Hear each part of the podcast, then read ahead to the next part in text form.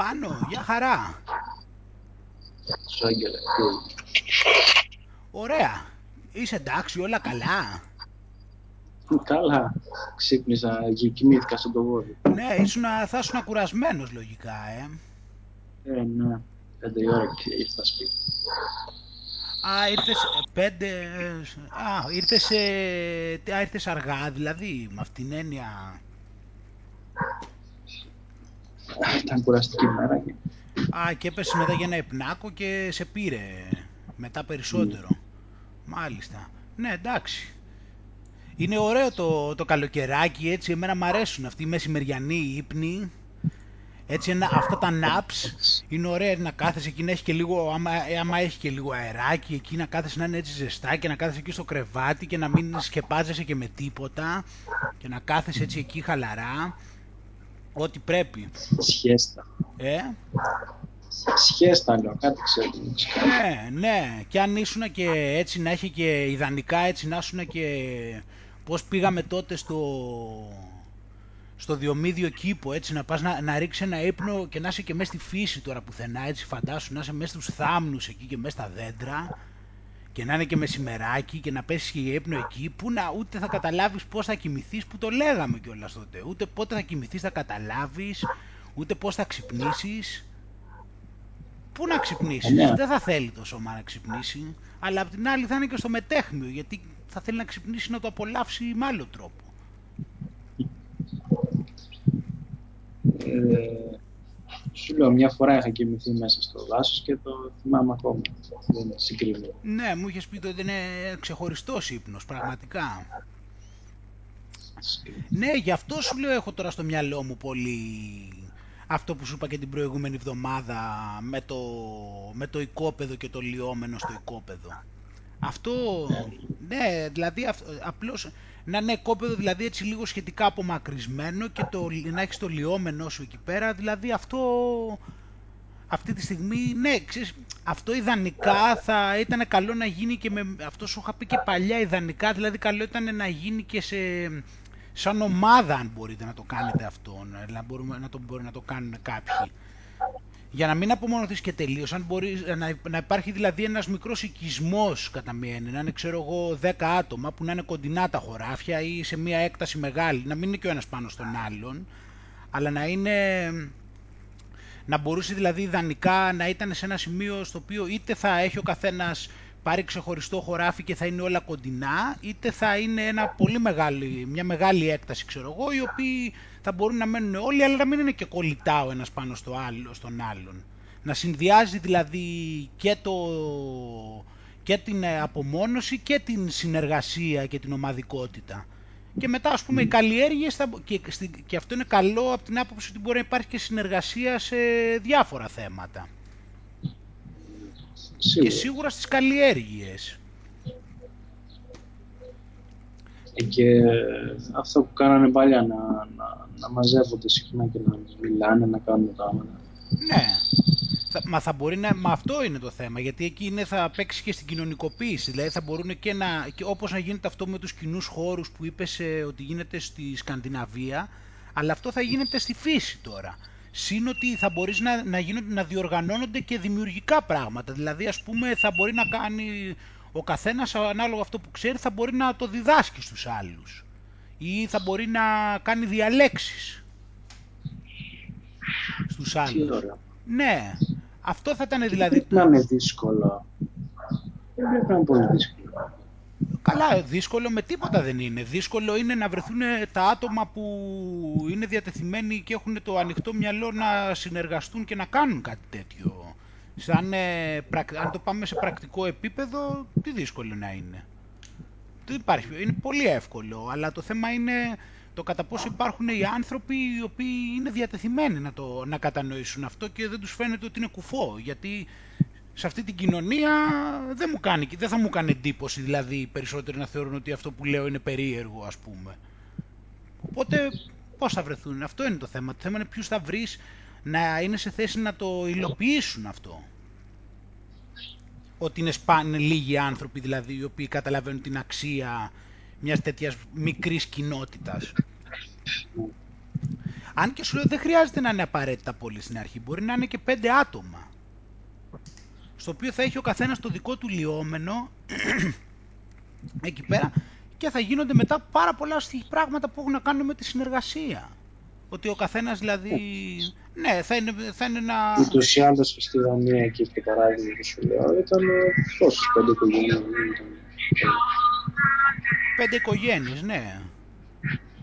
Ναι, απλώς δεν το λέω μόνο με την έννοια της, ε, θα το λέμε με την έννοια της, της ε, ουσιαστικής συνεργασίας, δηλαδή στις καλλιέργειες, δηλαδή αυτά που θα καλλιεργήσει εκεί, τα ζώα που θα έχετε και αυτά, θα μπορεί ο καθένας, θα, θα βοηθάει ο καθένας και έτσι με, μέσω της ομαδικότητας αυτής θα μπορεί να υπάρχει και πιο εύκολη παραγωγικότητα προφανώς και στην τροφή και σε οτιδήποτε άλλο μετά. Συν τα υπόλοιπα που ο καθένας θα μπορεί να διδάσκει στον καθέναν.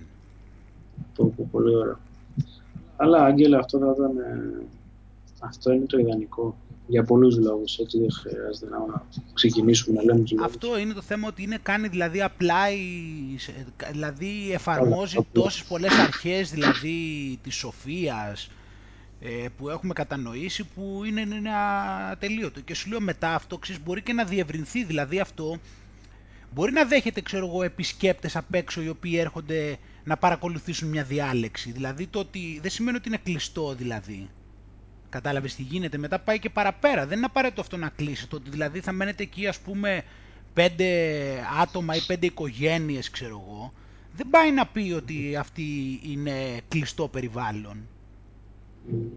Απλώς αυτή είναι ο πυρήνας. Μετά αν θέλουν άλλοι απ' έξω θα μπορούν να έρθουν ας πούμε και να παρακολουθήσουν κάποια διάλεξη ή να κάνουν παρέα ή να καθίσουν ξέρω εγώ μαζί ή να συμμετάσχουν σε κάποια project στα οποία μπορεί να δημιουργηθούν. Δεν είναι απαραίτητο δηλαδή ότι πρέπει ο άλλος να μένει εκεί για να συμμετάσχει.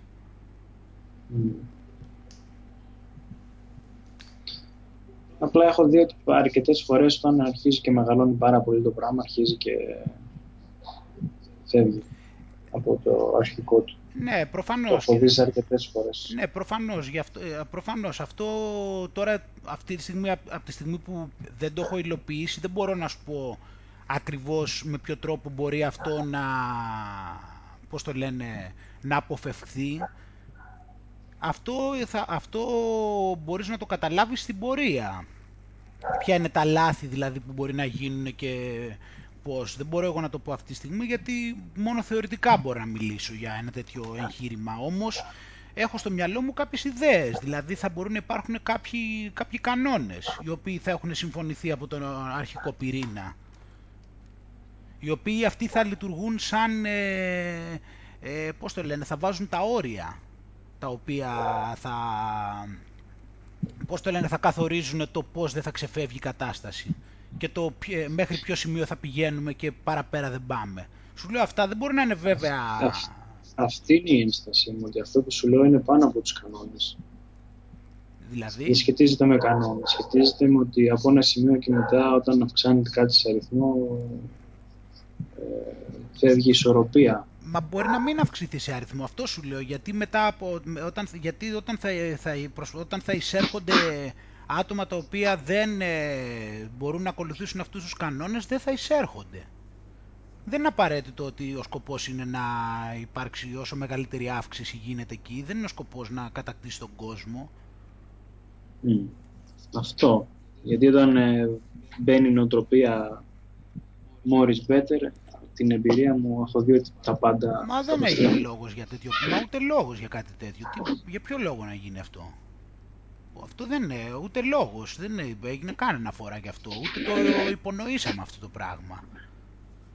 Ο σκοπός, θα είναι, ο σκοπός ε, είναι να έχεις φτιάξει για μια ακόμα φορά, δηλαδή πάμε, βλέπω δηλαδή αρχές κοινές, δηλαδή θα πρέπει να υπάρχουν κάποιοι, κάποια whys εκεί, θα υπάρχουν κάποιοι λόγοι που γίνεται αυτό, θα εξυπηρετεί κάποιες ανάγκες, θα υπάρχουν κάποιους λόγους για τους οποίους συμβαίνει. Όταν αυτά τα καθορίσεις, δεν θα πηγαίνουν, αυτά δεν πηγαίνουν χέρι-χέρι με το όσο περισσότερο τόσο καλύτερα. Άμα δηλαδή ας πούμε εμείς ε, βάλουμε μια αρχή ότι είναι σημαντικό παράδειγμα το να υπάρχει αναρχία εκεί, έτσι. Άμα, άμα, άμα γίνει κάτι και προσπαθήσει κάποιος να προσπαθήσει να γίνει αρχηγός ούτως ώστε να προσπαθήσει να ελέγξει τους άλλους, αυτό Και ακόμα και αν αυτό μπορεί να φαίνεται σαν ε, βοηθητικό σε βάθος χρόνου, επειδή κάποιοι ας πούμε μπορεί να ψαρώνουν από αυτό και να τους φαίνεται καλή ιδέα, δεν θα το αφήνουν οι κανόνες να γίνει. Θα πρέπει να επικρατεί αναρχία εκεί δηλαδή. Αναρχία με την έννοια την πραγματική της αναρχίας, γιατί δυστυχώς η αναρχία έχει μια έννοια λανθασμένη τώρα με αυτά που έχουμε δει να κάνουν αυτοί που λένε ότι αυτοί, αυτοί που είναι αναρχικοί. Καμία σχέση. Ούτως ή άλλως όλα αυτά τα πράγματα που λέει στο, για τη διακυβέρνηση στο, στο Tao Te Ching είναι, είναι αναρχικό το όλο κόνσεπτ. Ναι, βέβαια. Μα, με αυτή, μα, αυτή την έννοια το, το λέω. Απλώς τώρα είναι για μια ακόμα φορά έτσι, αυτή η έκπτωση των ε, ταμπελών οι οποίοι έχουν επικρατεί. Ε, ναι, ναι, Γι' αυτό και επειδή οι άλλοι δηλαδή που πάνε και κάνουν φασαρίες λένε ότι αυτή είναι αναρχική. Εντάξει, απλώς το είπα επειδή χρησιμοποιείς αυτή τη λέξη και για να μην μπερδευτούμε. Καλά, εννοείται ότι δεν, δεν σχετίζεται καθόλου με αυτά τα πράγματα. Ναι, αυτό... εννοείται. Επειδή, αυτό, επειδή ανέφερα αυτή τη λέξη, μην, ε, όχι ότι αυτή η λέξη έχει καμία σχέση να κάνει με αυτούς που τη χρησιμοποιούν ε, τόσο λανθασμένα. Ναι, ναι οπότε ναι, γιατί σου, με την έννοια, τώρα που είπα για την αναρχία, με την έννοια ότι πολλές φορές άμα, μπει, άμα κάποιος ε, έχει αρχηγικές τάσεις, μπορεί αυτό να ευνοεί ε, στην αύξηση του κόσμου. Δηλαδή, για παράδειγμα, εγώ βλέπω έξω, βλέπω ας πούμε στον κόσμο παράδειγμα, ότι πάρα πολλοί άνθρωποι κατά βάθος μέσα τους ψαρώνουν με κάποιον ο οποίος ε, λειτουργεί αυταρχικά. Έχουν δηλαδή ε, υποδουλωτική νοοτροπία και ας μην το παραδέχονται, κατάλαβες; Δηλαδή, άμα πηγαίνεις και είσαι χαμηλών τόνων δηλαδή, και δεν προσπαθείς να το παίξεις ή δεν κάνεις αρχηγικές εμφανίσεις ή δεν παρουσιάζεσαι σαν ηγέτης, ο άλλος δεν μπορεί να μην εντυπωσιάζεται, ενώ άμα παρουσιαστείς σαν ηγέτης και σαν μεγάλη προσωπικότητα και σαν μεγάλη μορφή, το πιάνεις πως το λέω τώρα αυτό. Φυσικά. Είναι πολύ πιθανό λοιπόν ότι έτσι πάρα πολλοί ψαρώνουν και τον ακολουθούν αυτόν, μόνο και μόνο επειδή πουλάει τον εαυτό του. Δηλαδή στην ουσία αυτός πουλάει τον εαυτό του δεν έχει τόσο ουσία μέσα του, πουλάει τον εαυτό του ότι, είναι, ότι, είναι, ότι παίρνει πρωτοβουλίες, ότι έχει προσωπικότητα, ότι είναι πολύ δυναμικός, ότι είναι, υπερασπίζεται και όλα αυτά τα αρχηγικά χαρακτηριστικά, έτσι. Και, άλλοι, και έτσι αυτός μπορεί να δημιουργήσει μια αγέλη, γιατί υπάρχουν άνθρωποι που ψαρώνουν και τον ακολουθούν, ενώ κάποιος ο οποίος δεν κάνει επίδειξη προσωπικότητας και επίδειξη των εγώ του, δεν τους εντυπωσιάζει τόσο και λέει εμείς δεν ενδιαφέρει, δεν τον ακολουθούμε αυτόν, τι μας νοιάζει, σιγά.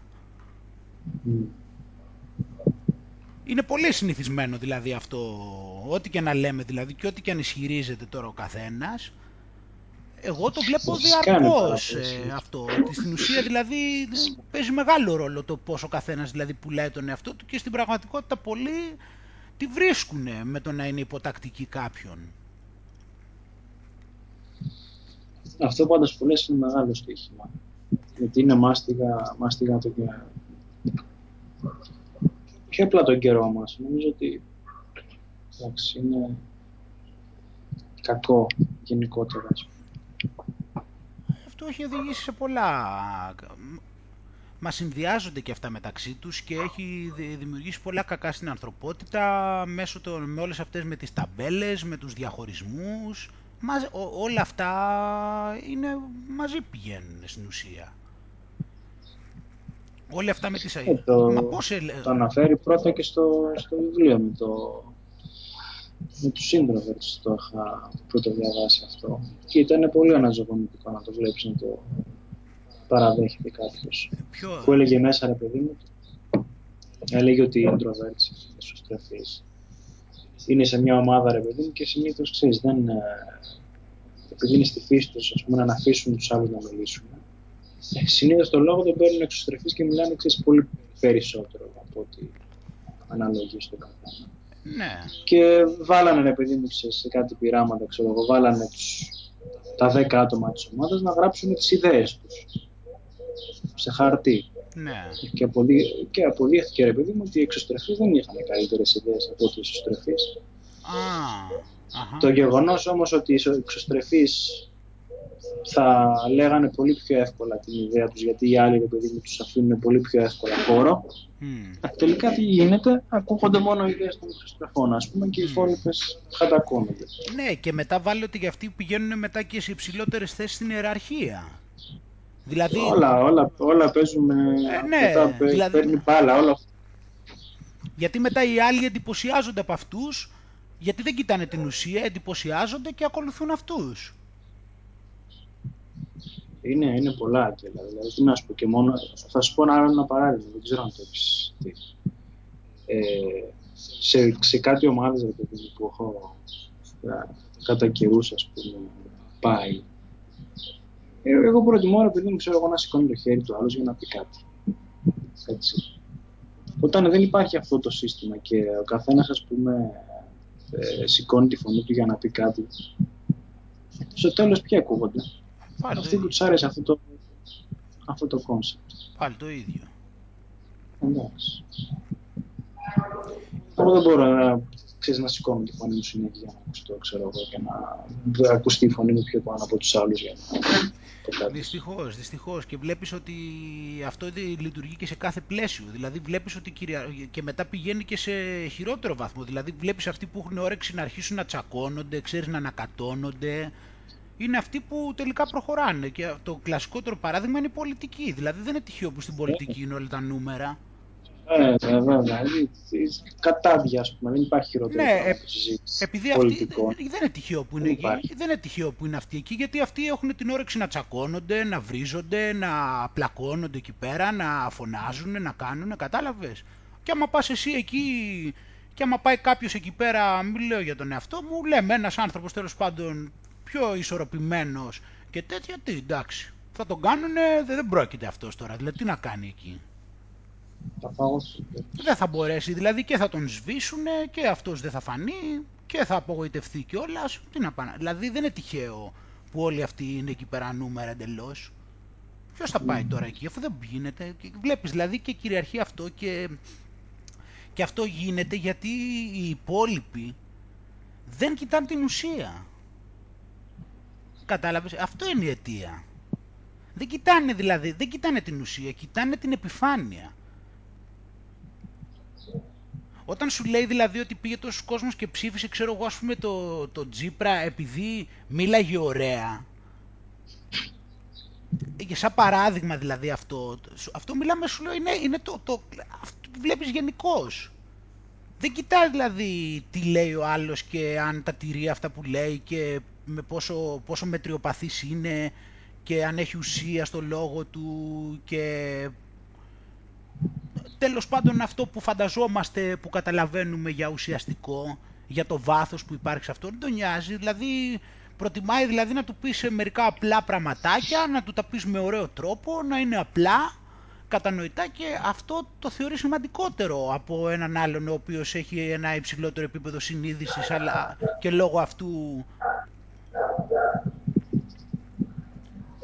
Ε, φυσικά, γιατί αυτός που βλέπει πιο ευρεία τα πράγματα ε, δεν θα κάτσει να στα ανταγωνιστεί κιόλας. Και αυτό. Και δεν θα πάει να ανταγωνιστεί. Βάλει το και αυτό πάλι, ναι. Ούτως ή άλλως σε ένα πλαίσιο όπω αυτό που συζητάμε. Ε, εντάξει, θα, θα είναι πολύ πιο μειωμένα τέτοια πράγματα, ανταγωνισμού και τέτοια. Θα είναι τόσο πιο σημαντικό το θέμα του, τους, τους συναγωνισμούς και το θέμα του να προσπαθεί ο με τον άλλον να, να, να, γίνει καλύτερη ομάδα και ο καθένας ξεχωριστά. Ε, που τέτοια πράγματα, ρε παιδί μου, θα, δεν θα έχουν. Ε, μπαίνει πολύ ο εγωισμός στο πλαίσιο. Λέω, σε αυτούς που τα κάνουν αυτά μπαίνει ο εγωισμός και στους άλλους ε, είναι ότι, ότι αυτοί με αυτά ψαρώνουν. Αυτό είναι το θέμα.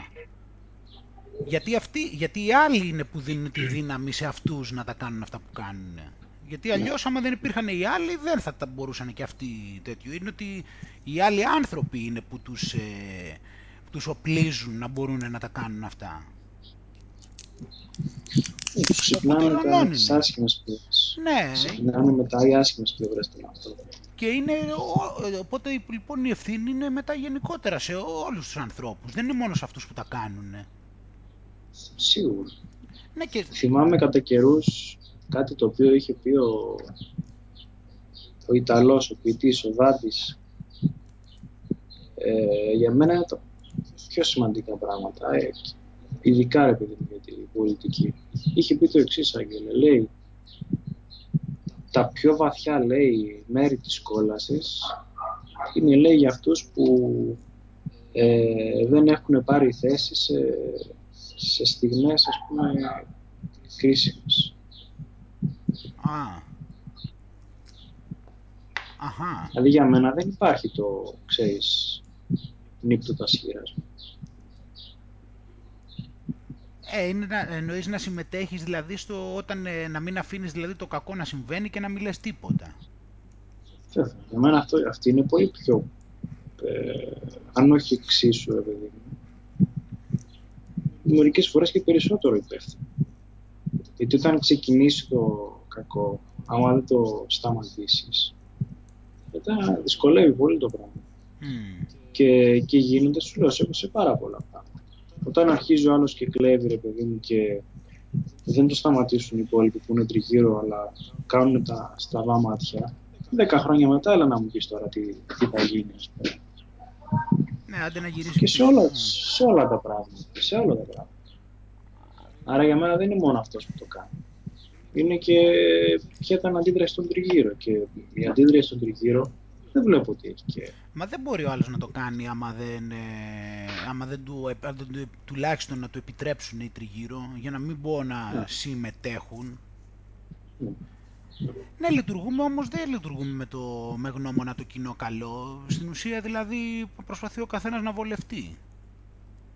Ε, ναι, γι' αυτό. Και άμα είναι δηλαδή μετά να έρθει πάλι, δηλαδή, να, δηλαδή, να- δηλαδή και ξέρεις τι, πο- γιατί και ο καθένας στην ουσία εξυπηρετεί τις, ε, τη δική του ταμπέλα. Βρίσκεται, ε, το, δηλαδή το σύστημα μας έχει βάλει κάτω από τις ταμπέλες και ο καθένας είναι κάτω από την ταμπέλα του και υποστηρίζει το αδικά του και είναι ενάντια στα άλλα. Δεν καταλαβαίνει το πλαίσιο όλο που, παί- που παίζεται αυτό το παιχνίδι.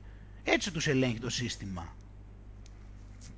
Ο ένας είναι κεντροδεξιός, ας πούμε, στην πολιτική, ο άλλος είναι κεντροαριστερός, ο άλλος είναι δεξιός, ο άλλος ακροδεξιός, ο άλλος ακροαριστερός και όλοι αυτοί νομίζουν ότι ο καθένας έχει δίκιο, ενώ όλοι έχουν ηγέτες οι οποίοι είναι το ίδιο προδότες. Κατάλαβες τι γίνεται και έρχεται μετά ο δικός τους, έρχεται μετά ο, άλλ- μπαίνει ο άλλος, τον βρίζουν επειδή έρχεται ο άλλος. Γιατί; Και υποστηρίζουν μετά το δικό τους. Ενώ δεν είναι κανένας που έπρεπε να υποστηρίζουν. Και έχουν την τάση να υποστηρίζουν τον δικό τους, επειδή είναι ο δικός τους, πάλι μετά εγώ, ΝΑΤΟ. Και όταν, και όταν έρχεται ο άλλος, του βρίσκουν τα λάθη του άλλου. Αλλά για τον εαυτό τους δεν κοιτάνε για τον εαυτό τους και για, τον, για τη δική τους ταμπέλα που κάνει παρόμοια πράγματα με άλλο τρόπο. Α, όχι, η δικιά μου ταμπέλα είναι καλή. Δεν το καταλαβαίνουν. Βέβαια. Και δεν είναι μόνο στα... Γιατί αυτό που αναφέρεις, ρε παιδί μου, το παράδειγμα, είναι σε αυτά που φαίνονται, αυτά που ξέρεις, που είναι εξώφθαλμα. Το θέμα είναι ότι αυτές οι νοοτροπίες είναι στα, στα καθημερινά πράγματα. Αυτό, Αυτό είναι, είναι το το- θέμα, το θέμα. τα εγώ και Γιατί- αυτά. Γιατί όταν, ε, ξέρεις, ουσιαστικά λες, ρε παιδί μου, ότι θέλω το πράγμα να γίνει μόνο με τον δικό μου τρόπο, εγώ βλέπω πάρα πολλές τις συμπεριφορές, Αγγέλη. Ότι θέλω να γίνει το, με το δικό μου τρόπο και άμα θέλει ο άλλο το παιδί μου να το κάνει με δι- τελ- λίγο διαφορετικό, δεν θα το δεχτώ. Ναι, ναι, Ε, τι, το ίδιο τι πράγμα. εξέλιξη να υπάρχει σε αυτό το πράγμα; Τι εξέλιξη να υπάρχει; Ναι. Βάλ τους τώρα να συζητήσουν ρε παιδί μου, για το να γίνει ξέρεις, κάποια αλλαγή κάπου. Πλακώνονταν μεταξύ τους χωρίς λόγο. Ε, ναι, γιατί Θα το, ο βλέ, καθένας- θα το βλέπει από πάνω κάποιος και θα γελάει. Θα πει τώρα εντάξει, κοροϊδευόμαστε. γιατί ο καθένας έχει κολλήσει σε κάποιο συγκεκριμένο τρόπο τώρα εκεί και δεν θέλει να δεχθεί ότι υπάρχει άλλη πλευρά.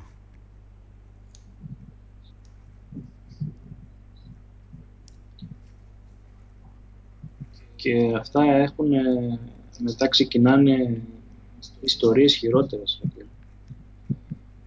Αγγέλη. Χειρότερες ιστορίες. Από τα, από τα μικρά γίνονται. τα μεγάλα. Δηλαδή, Από τα έλα μωρέ τώρα και σιγά το πράγμα και μετά γίνεται. α, και ότι δεν είναι σημαντικό. Να σου πω ένα γελίο παράδειγμα, έτσι, το οποίο το έχω δει πολλές φορές στη- στη δουλειά. Ε, τις πολυκατοικίες, ρε παιδί μου, ξέρω εγώ, ξέρεις, βγάζουν, ρε παιδί μου, πώς το λένε, διαχειριστές, έτσι. Συνήθως. Ποιους βάζουν διαχειριστές; Βάζουν αυτούς, ρε παιδί μου, που, που, δεν, που έχουν άπλητο χρόνο. Ναι. Και πολλές φορές έχουμε να κάνουμε με ανθρώπους, ρε παιδί μου, που έχουν υπέρτατο εγώ. Οι Και με διαχειριστές δυσκολεύουν. εννοείς. Ναι, και με δυσκολεύουν πάρα πολύ τη ζωή, ας πούμε. Μμ. Γιατί είναι άνθρωποι, ρε παιδί μου, που είναι μεγάλη σε ηλικία, είναι... Τι να σου πω... Καταλαβαίνεις με ποια είναι το λέω. Ε, και έχουν υπέρμετρα εδώ, ας πούμε, και Και θέλουν όλα, Και δεν τους δυσκολεύει. φαίνεται όλα, άμα, άμα δεν είναι κάτι δηλαδή όπως το βλέπουν αυτοί ακριβώς, ε, δεν μπορούν να το δεχτούν. Και δεν είναι μόνο ότι θέλουν να είναι ακριβώς. Είναι ότι σου βρίσκουν συνεχώς ρε παιδί μου, ξέρεις πράγματα να σου πούνε. Μμ. Αυτό είναι το θέμα. Αλλά το θέμα ξεκινάει από, γι' αυτό σου λέω είναι από πριν. Βάζεις ένα υπεύθυνο ποιον, αυτό που σε βολεύει εσένα περισσότερο σαν ομάδα, γιατί λες εγώ δεν θέλω να ασχοληθώ. Βάλε τον άλλον ας πούμε, που κάθεται όλη μέρα.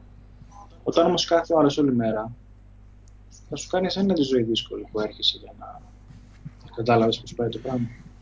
Ναι, και λες κιόλας ότι ο άλλος δηλαδή ότι, ότι δεν διαλέγουν κατάλληλο άτομο μόνο και μόνο για να βγάλουν την ουρά, να μην ασχολούνται αυτοί και βάζουν κάποιο λάθο, λανθασμένο άτομο το οποίο μπορεί να κάνει κακό και στην πολυκατοικία γενικώς όμως μετά αυτό.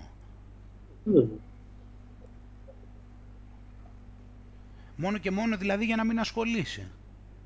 Ναι, ποιο θα βάλω, θα βάλω τον άλλον που οποίο κάθεται, ρε παιδί μου, και εγώ δεν θα ασχοληθώ γιατί ξέρεις, έχω άλλα πράγματα. Και σύν ότι ο άλλος δηλαδή είναι και πολύ πιθανό πάλι να έχει αυτό το επειδή πο, πολλές φορές, όχι σίγουρα, αλλά είναι, πολλές, είναι κάποιες περιπτώσεις που πολλοί θέλουν να είναι διαχειριστές λόγω αυτού, ότι έχουν τέτοιες αρχηγικές τάσεις.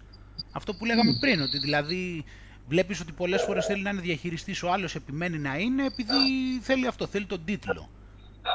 Και αυτοί Και είναι που θέλει έχουν τον τα τίτλο. εγώ τελικά. Α, ναι, είδες πώ σου λέω. Αυτό ακριβώ. Το κατάλαβες πολύ καλά. Είδες σου λέω όμως να τι γίνεται από τι κύκλο δημιουργείται μετά από αυτό το πράγμα το μικρό. Μμμ. Βάζουν δηλαδή, δίνουν τις, δηλαδή τις ευθύνες τις παίρνουν τελικά πολλές φορές κάποιοι οι οποίοι είναι τα χειρότερα άτομα να πάρουν τις ευθύνες γιατί έχουν πάρα πολλά Που έχουν μεγάλη- εγώ, ναι. Που έχουμε μεγαλύτερα. εγώ.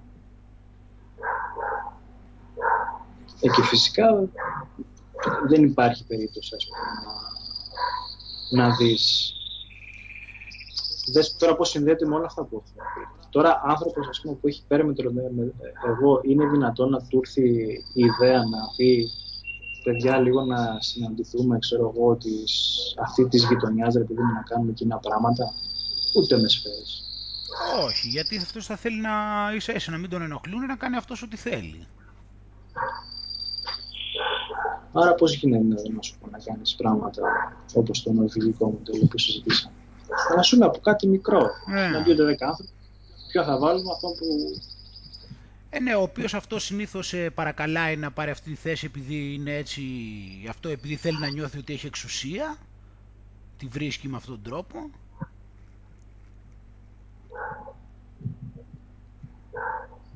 Και στην πολιτική νομίζω σε, σε ένα κομμάτι γίνεται και, και, και αυτό γίνεται.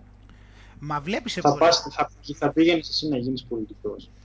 Μα βλέπεις ότι πολλές φορές τις ευθύνες ε, θέλουν να τις πάρουν, ε, δήθεν τις ευθύνες να τις πάρουν αυτοί οι οποίοι έτσι το, θα το κάνουν μόνο και μόνο για να πούνε ότι τέτοιο, ότι έχουν κάποια εξουσία. Ναι. Οι άλλοι απ' την άλλη μπορεί να μην έχουν όρεξη να ασχοληθούν και μετά βρίσκονται κάποιοι οι οποίοι ε, ικανοποιούν τα εγώ τους και λένε θα αναλάβω εγώ. Είναι μπλέξιμο η κατάσταση.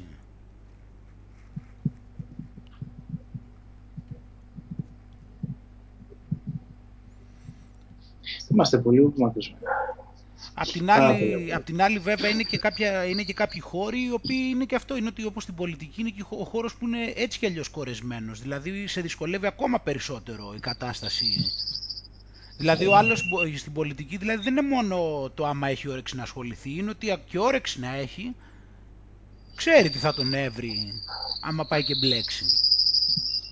Ε, ναι, εντάξει. Ούτως άλλως είναι κι, κοινό, ας πούμε, ότι βλέπεις πάρα πολλούς ανθρώπους που θέλουν να φτιάξουν ίδια πράγματα και μετά από ένα σύντομο χρονικό διάστημα τα παρατάνε και φεύγουν. Δεν θα ασχοληθούν, ας πούμε, με τον κάθε τρελό. Να θες να φτιάξεις πράγματα και να ακούς το μακρύ και το κοντό του άλλου. Απογοητεύονται, ναι. Όπως ήταν και αυτό που γινόταν πολλά χρόνια, δεν ξέρω και τώρα τι γίνεται, στο δημόσιο που ήταν, που ήταν μια κατάσταση χυμαδιό παντού, από τους ε, γενικούς γραμματείς πάνω-πάνω μέχρι τον τελευταίο, την τελευταία καθαρίστρια, κατάλαβες, ήταν όλοι, δηλαδή επειδή ήταν δημόσιο το χρήμα, δεν τον ενδιέφερε κανέναν, ναι. Και άμα πήγαινε κανείς εκεί πέρα που ήταν πιο τυπικός και αυτά, του κάνανε άλλη πόλεμο. Να. Θες να μας χαλάσεις το, εδώ πέρα. Και το διάβαζα και σε ένα βιβλίο τώρα που τέλειωσα πριν δύο-τρεις μέρες. Έχει αναφέρει το ίδιο ακριβώς πράγμα. Είναι κλασικό αυτό. Ναι, είναι κλασικό. Μα δεν το είναι και δύσκολο να το σκεφτεί. Δεν το βγάζω από το μυαλό μου. Δηλαδή είναι κλασικό αυτό.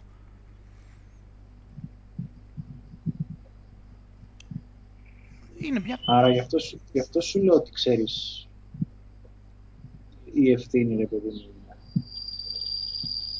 Γιατί οι άνθρωποι, ρε παιδί μου, να θέλουν να φτιάξουν πράγματα. Ανέκαθεν υπήρχαν και θα υπάρχουν. Αλλά όταν πέφτει άλλος από πάνω να σε φάει, θα κάτι να ασχοληθεί. Δεν υπάρχει. Εντάξει, είναι, αυτό είναι το θέμα, είναι, είναι ότι είναι συλλογικό το θέμα, γι' αυτό και δεν είναι τόσο απλές οι λύσεις. Δηλαδή όταν πας σε έναν οργανισμό, ας πούμε, ο οποίος είναι σαθρός, τώρα εσύ σαν μονάδα εκεί δεν ξέρω τι μπορείς να κάνεις. Αυτό είναι το θέμα. Ε, Αν δεν είναι δηλαδή όλη η κουλτούρα δηλαδή διαφορετική, είναι πολύ δύσκολο να αλλάξει κάτι το οποίο. Γι' αυτό είναι και το θέμα, το, η συνείδηση σε κοινωνικό επίπεδο, το συλλογικό ασυνείδητο που παίζει το ρόλο του.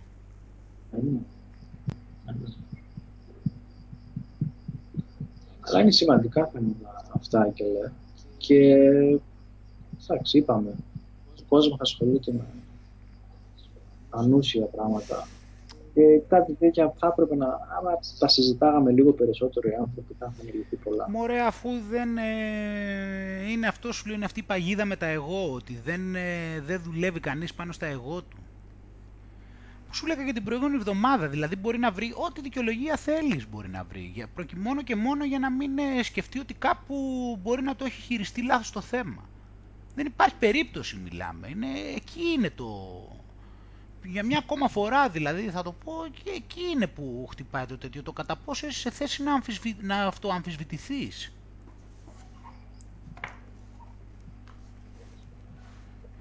Να κάτσεις και να σκεφτείς. Πάρα πολύ ωραία. Αυτό με την αυτοαμφισβήτηση. Ναι, εκεί είναι όμως το, εκεί είναι το θέμα που δεν το βλέπω. Ό,τι και να πούνε δηλαδή, εντάξει, πλέον δηλαδή το... Ό,τι και να μου πει κάποιος καταλαβαίνω. Ό,τι και να λέει και ό,τι και να το παίζει, καταλαβαίνουμε. Δεν υπάρχει περίπτωση, δηλαδή είναι, μιλάμε το, το πιο δύσκολο πράγμα να βρεις. Και σου λέω τώρα αυτό είναι το, το και, γιατί είναι μπλέξιμο, γιατί είναι συνειδησιακό το θέμα.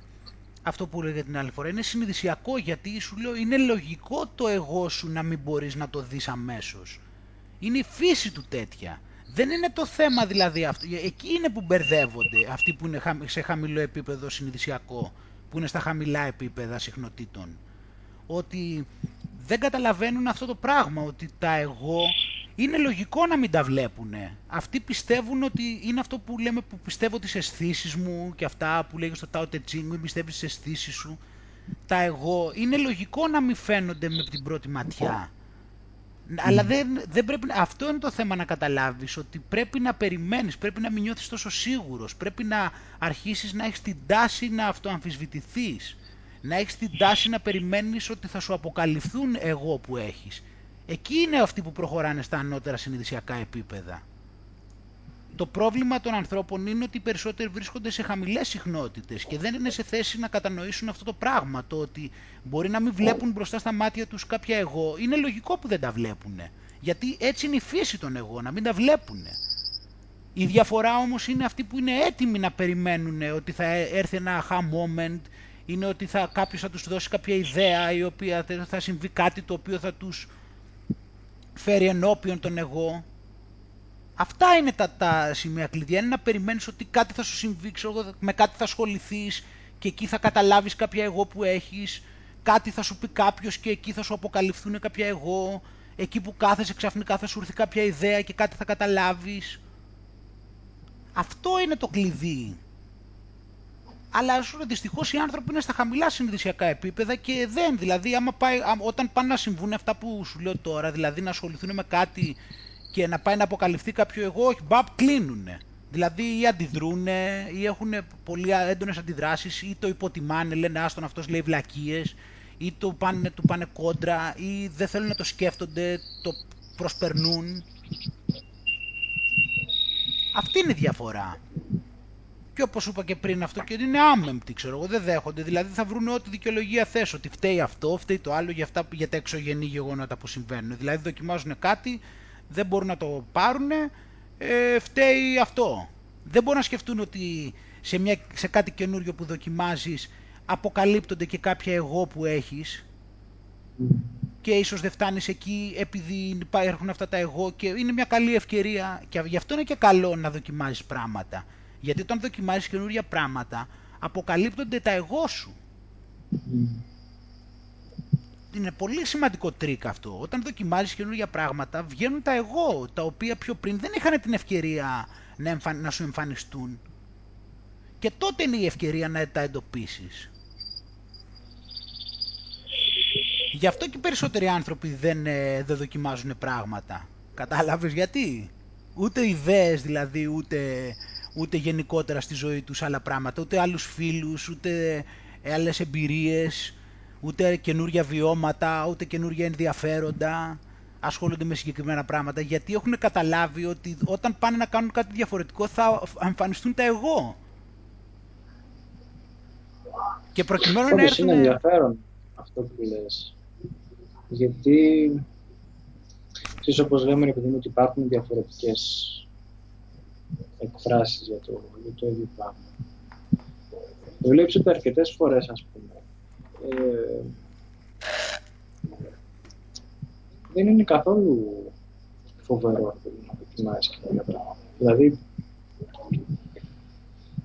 παράδειγμα, ας πούμε, στα βιβλία, έτσι. Ε,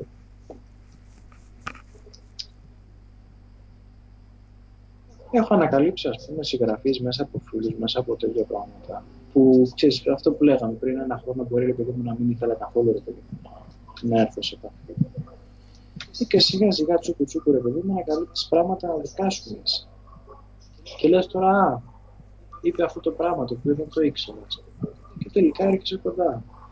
Σε, σε κάποιο, καινούριο, και... σε κάποιο καινούριο συγγραφέα εννοείς; Ναι. Δηλαδή έχει γίνει και με, με πάρα πολλά.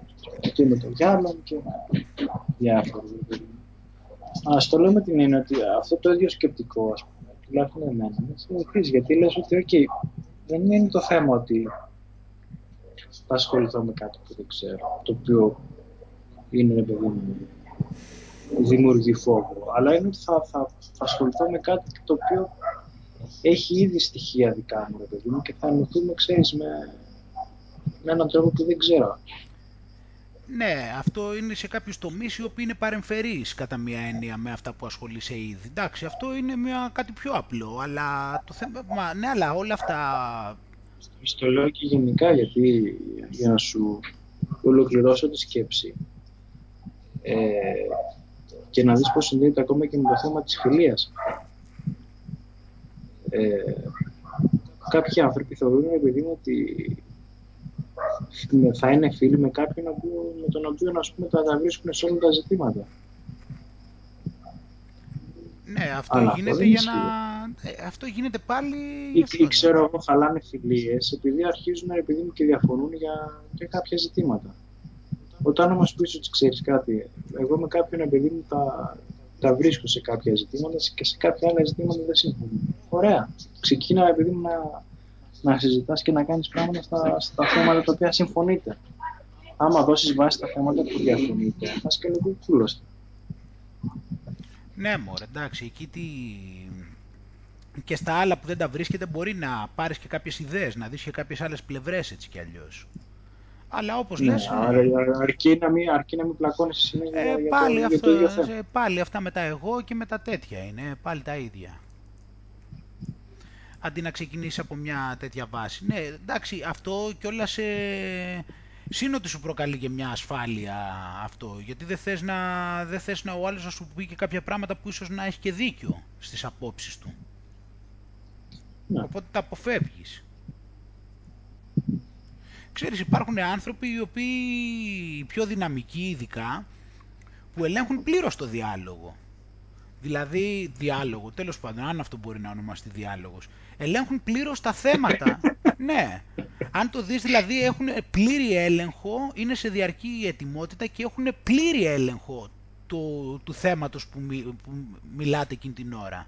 Δεν αφήνει δηλαδή να πάτε σε θέματα τα οποία νιώθει ότι δεν κατέχει. Προσέχει πάρα πολύ, δηλαδή με το που πάει να, με το που πας δηλαδή να ξεφύγεις και να πας σε κάποιο θέμα που νιώθει ότι δεν τα πάει καλά και θα φανεί κατώτερο των περιστάσεων, το κόβει αμέσως. Ε, ούτως ή άλλως, άμα ξεκινήσεις, προσπαθείς να ξεκινήσεις κάποιο άλλο θέμα, θα δεις τείχο, ρε παιδί μου. Υποσυνείδητα τείχο με, το, με την γλώσσα του σώματος. Άρα δεν θα Εντάξει, δεν σου λέω ότι όλα αυτά τα έχει καταλάβει που τα κάνει κάποιος. Απλώς σου λέω είναι πως είναι πολύ εμφανές ότι έχουν ένα πλήρη έλεγχο, προσπαθούν να έχουν ε, οι πιο δυναμικοί τύποι ειδικά δηλαδή, που είναι πιο έτσι σε ετοιμότητα διαρκώς, ε, δεν, ε, δεν, δεν θα σε αφήσουν δηλαδή να πας την κουβέντα σε κάποιο θέμα που νιώθουν ότι δεν κατέχουν και θα νιώσουν, δεν θα μπορέσουν δηλαδή να, σε, να μιλήσουν στο ίδιο επίπεδο με σένα και ότι εσύ θα δείξει ότι έχεις καταλάβει κάτι παραπάνω. Και τι κάνεις εκείνη την περίπτωση; Ε, δεν μπορείς, ανάλογα σε ποιο βαθμό γίνεται, αλλά ε, δεν μπορείς απλώς να έχεις πολλά πολλά με αυτούς τους ανθρώπους και από εκεί και πέρα, όπως είπες, εντάξει, αν είναι να έχεις κάποιες επαφές, ε, θα παραμείνουν στα λιγοστά επίπεδα τα οποία ενδιαφέρονται να μιλήσουν. Αλλά αυτό τώρα δεν μπορώ να σου πω σίγουρα γιατί υπάρχουν κλίμακες σε αυτό. Δεν είναι άσπρο μαύρο. Ανάλογα πόσο το κάνει και με πόσα άλλα θέματα, σε πόσα άλλα ενδιαφέρεται και με ποιο τρόπο τα λέει. Αλλά συνήθως αυτοί οι άνθρωποι δεν είναι για να έχεις πολλά πολλά μαζί τους γιατί εντάξει συνήθως είναι πολύ περιορισμένος ο, έτσι, τα θέματα τα οποία είναι σε θέση να μιλήσουν και να ασχοληθούν γενικότερα. Και συνήθως, δεν ναι. θα είναι και, και συνήθως θα είναι και πολύ έτσι, βασικά πράγματα. Θα είναι τυποποιημένα και τα ίδια τα θέματα θα είναι πολύ στάνταρ, δηλαδή θα είναι αυτά που ασχολούνται όλοι δηλαδή.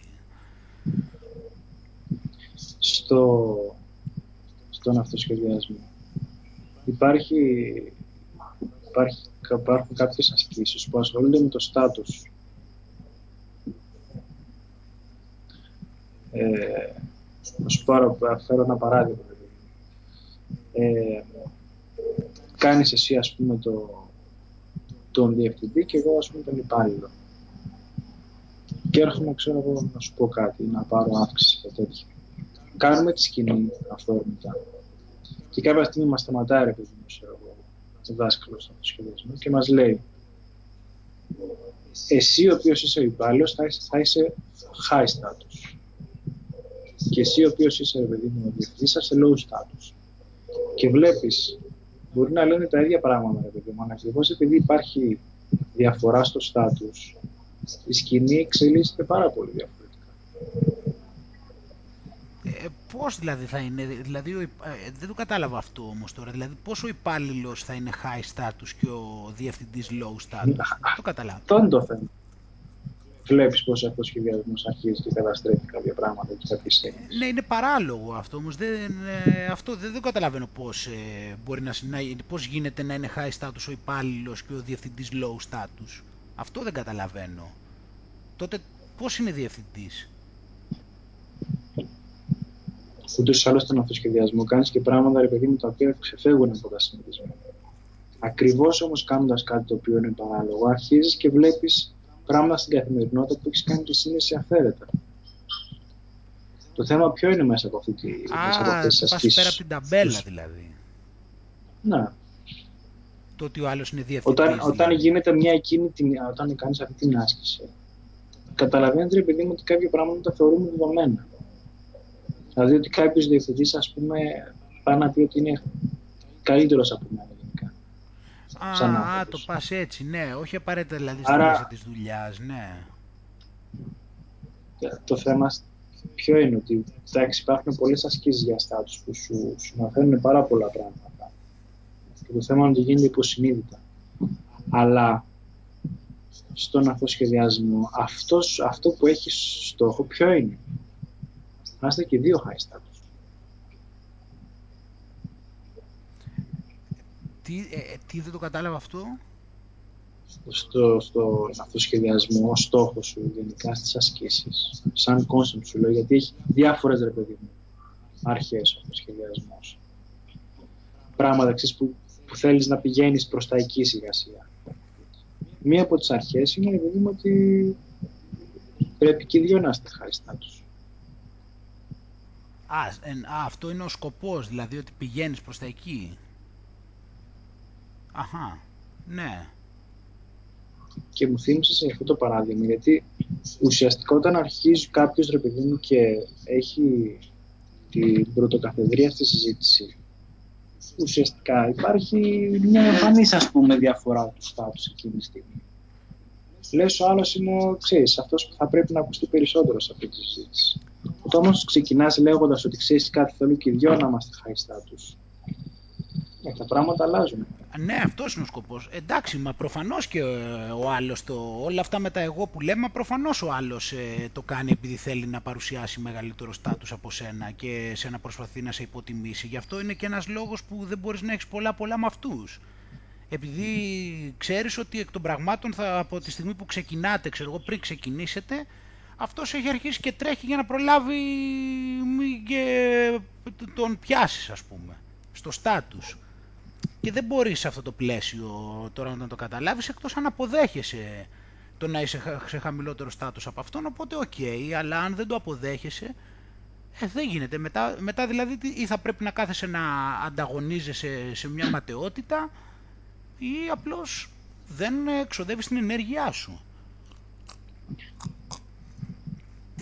Θεωρώ πάντως το θέμα του στάτους είναι πάρα πολύ σημαντικό. Για ποιο λόγο, γιατί θεωρώ ότι ένας μεγάλος αριθμός ανθρώπων σε διάφορες καταστάσεις ε,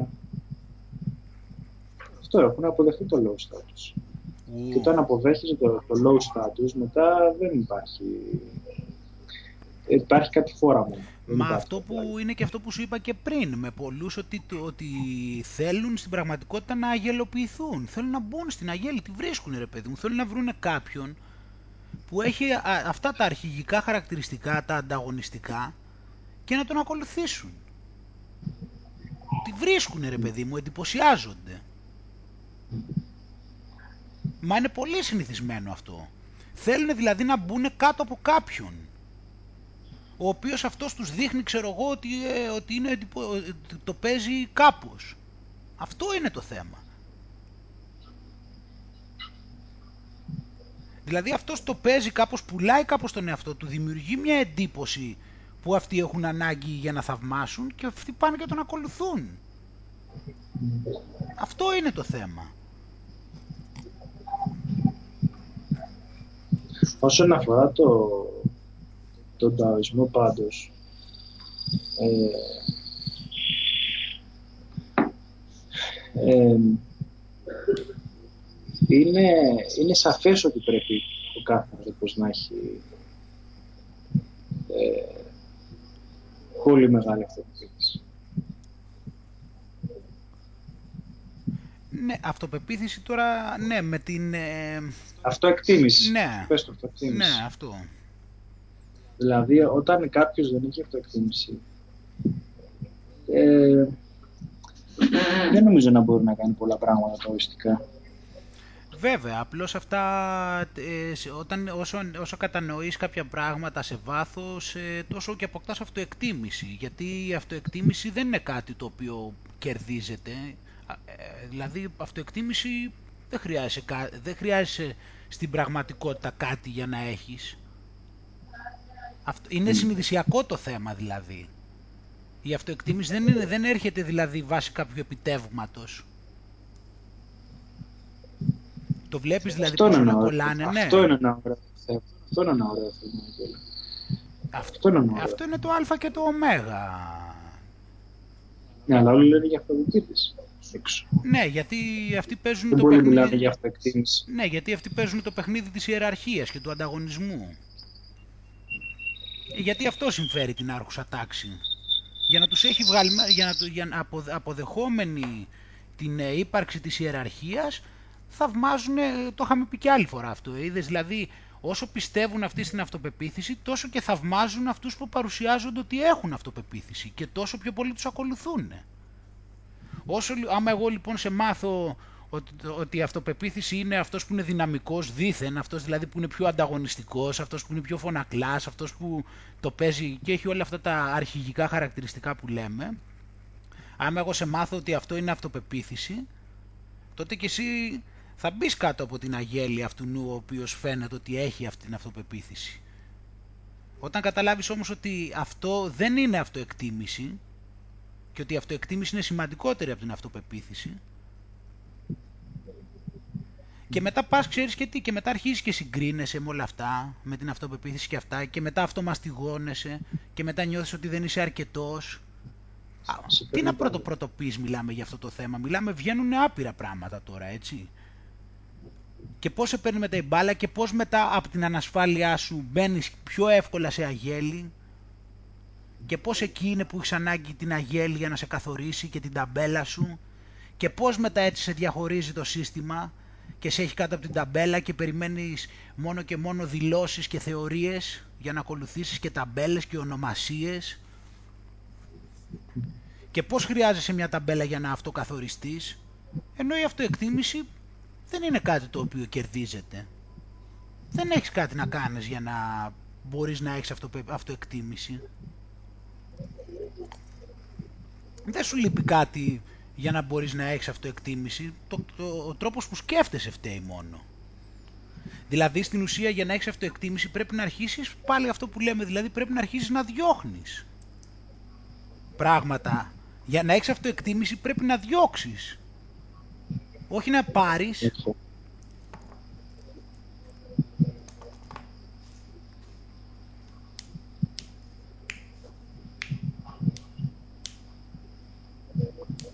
Αλλά αυτά πάλι σου έρχονται με τον καιρό και είναι θέμα, πώς το λένε, είναι θέμα συνειδητοποίησης, είναι θέμα να καταλάβεις τι, ποια είναι η ουσία τελικά, να αρχίσεις...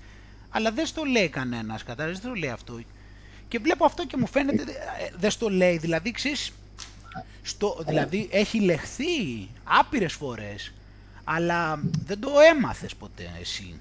Γιατί δεν στο δίδαξε κανένας, δεν σου είπε να κοιτάς προς τα εκεί.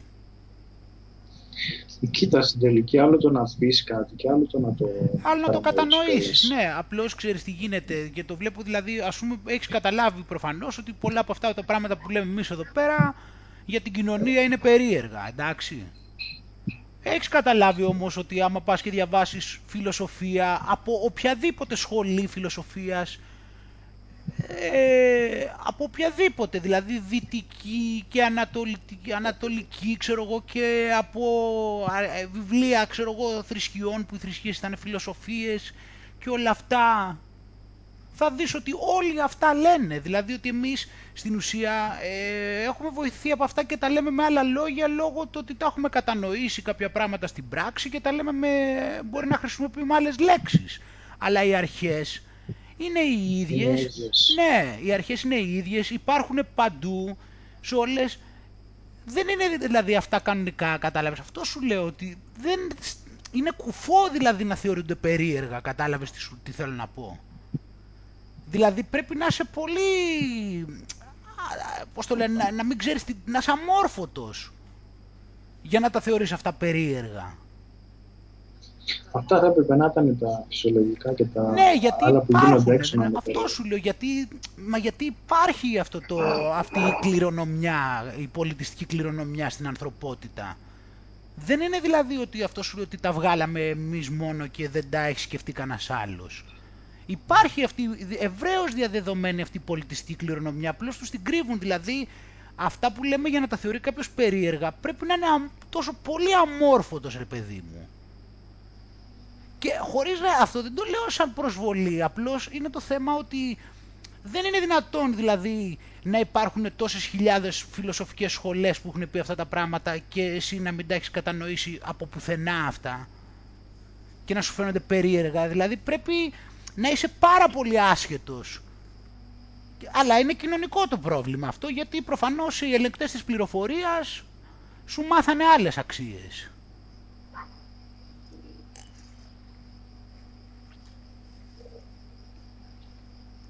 Έχει, έχει δηλαδή πολύ φάση αυτό το πράγμα. Βέβαια πάλι σου λέω ο καθένας δεν θα, δεν θα καθορίζεται από επειδή το λέει κάτι ο τάδε φιλόσοφος ή δεν το λέει.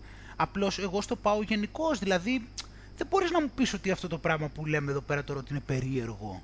Δεν είναι δυνατόν δηλαδή να το λες περίεργο όταν είναι, το, υπάρχουν όλες οι φιλοσοφικές σχολές, δηλαδή οι, ίδιες, οι ίδιοι άνθρωποι δηλαδή που σου έχουν μάθει το όνομά τους να το θαυμάζεις, Πώς σου έχω πει τώρα δηλαδή για τον Πλάτωνα και αυτούς, τα ίδια άτομα δηλαδή που άμα σε ρωτήσουν, ξέρω εγώ, Πλάτωνας ότι είναι φοβερός φιλόσοφος.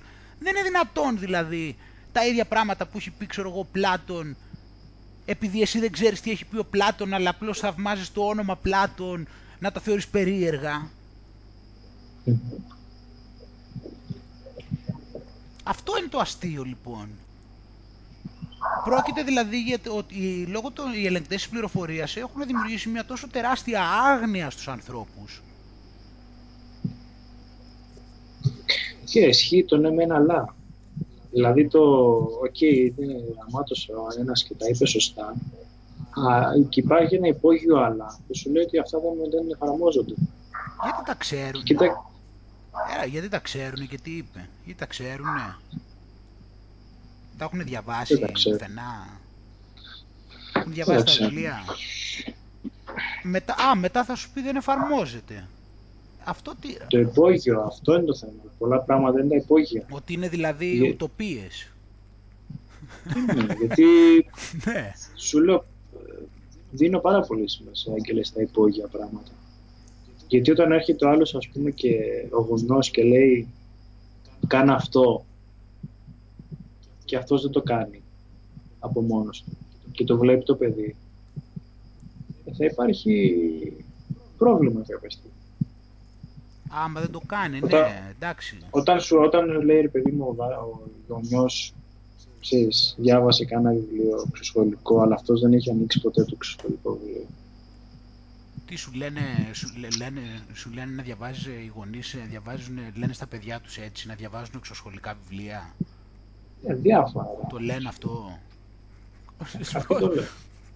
Α, μακάρι, το, το λένε, μπορεί. Αλλά σου λέω, το θέμα είναι το ότι, το ότι λες κάτι σαν γονιός και δεν το κάνεις εσύ.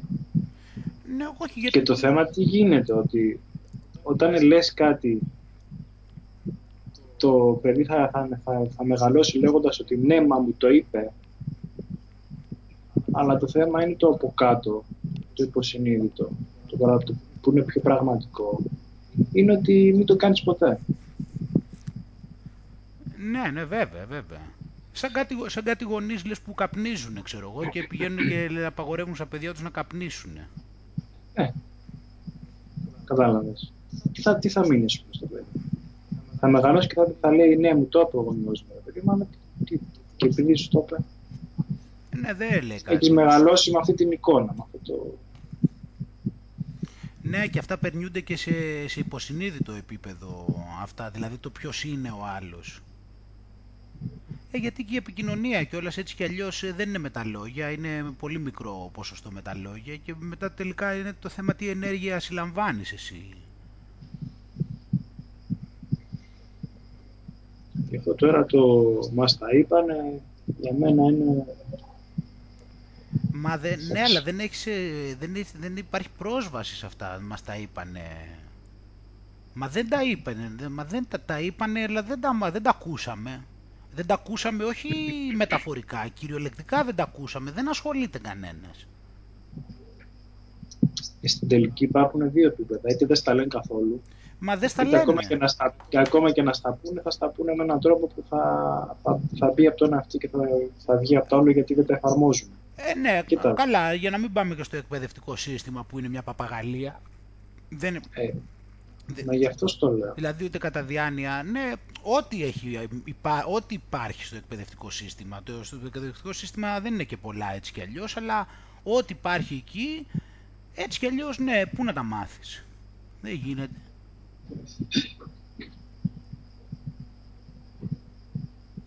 Στο εκπαιδευτικό σύστημα έχεις ε, άγχος για να πάρεις καλούς βαθμούς;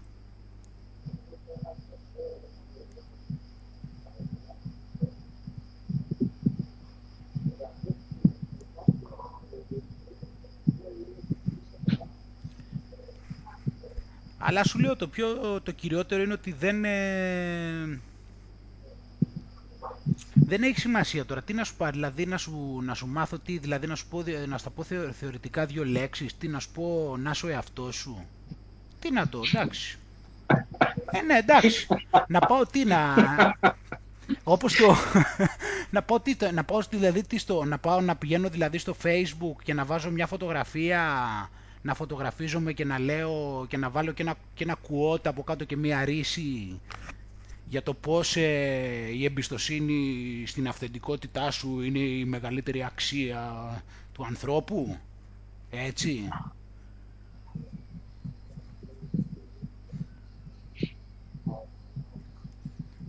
Να βάλω, να βάλω αυτό το άλλη αποχάβνωση με τις ρίσεις. Είδες που και με τις ρίσεις πώς έχει γίνει, πώς έχει γυρίσει τούμπα αυτό το πράγμα.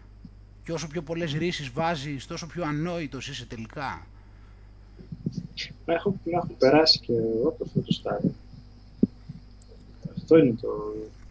το καλά το και εγώ έβαζα... Θυμάμαι πριν πέντε χρόνια, ρε παιδί μου, motivational coach και, ιστο, και τέτοια αβέρτα. Και νόμιζα ότι θα βοηθήσω εμένα και θα βοηθήσω και τον κόσμο. Καλά, εντάξει, ναι, και εγώ εννοείται, αλλά θέλω να σου πω όχι, εντάξει, γιατί, γιατί τώρα έχει γίνει, γιατί τώρα με, τα, τώρα με τις ρίσεις είναι ακόμα ανώτερο, δεν είναι μόνο οι ρίσεις, τώρα είναι ρίσεις μαζί και με, ταυτισμένες με μένα, κατάλαβες, άλλο οι ρίσεις, κάνεις κοριτσάκι μου, δεν είναι μόνο η, τώρα έχει προχωρήσει το πράγμα, δεν είναι μόνο οι ρίσεις ότι ξέρεις έβαλα μία ρίση στο facebook ας πούμε, είναι ότι βάζω τον εαυτό μου, μια φωτογραφία τον εαυτό μου και με ρίση, δηλαδή στην ουσία ότι αυτή την ε, σοφή ρίση την ταυτίζω και με τη στάση ζωής μου. Μιλάμε δηλαδή ή σκηνοθεσία έχω, τώρα. Έχω φτάσει. Γεια σου Νίκη. Ναι, ότι, είναι, ότι εκεί δηλαδή αυτή, αυτή τη ρίση δηλαδή που λέω είναι αυτό που, ο τρόπος που ζω ρε παιδί μου.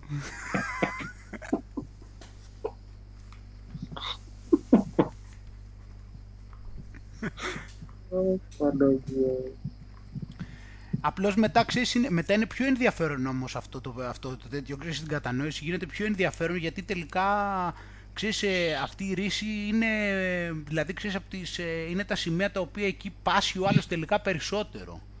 Δηλαδή, άμα σου βάζει ο άλλος, ξέρω εγώ, ρίσεις για αυθεντικότητα, ξέρεις ότι είναι φοβερό αντίγραφο μιλάμε. Δηλαδή, είναι το αντίθετο. Δηλαδή, αν ας πούμε βάζει ο άλλος όλο για αυθεντικότητα, ας πούμε, είναι το αντίγραφο. Άμα βάζει, ξέρω εγώ, όλο για... Ξέρω εγώ... Ηρεμία. Για ηρεμία, έχει την νευρικότητα. Άμα σου βάζει για αγάπη, ξέρω εγώ, έχει το μίσος. Πάει το αντίθετο. Το να ε, παρένθεση, ξέρεις τι, μιλάμε για το facebook και είναι λίγο το μυαλό μου δεν μπορώ λίγο να το, να το καταλάβω γιατί ε, έχω, έχω κρατήσει δύο-τρία πράγματα μόνο. Από ποιο; Μια-δυο ομάδες, μια-δυο ανθρώπους για που, που βλέπω τα, αυτά που ποστάρουν. Ναι. Και προσπαθώ λίγο να φέρω στο μυαλό μου ξέρεις εικόνες και μου είναι δύσκολο γιατί δεν, δεν βλέπω πλέον τέτοιο. Α, είναι καλό αυτό. Και εγώ τώρα έχω κάνει μια ραγδαία εκαθάριση. Τώρα τελευταίες εβδομάδες έχω κάνει ραγδαία, ραγδαία πολύ έντονη εκαθάριση και συνεχίζω. Ναι, λογικό αυτό που λες, βέβαια.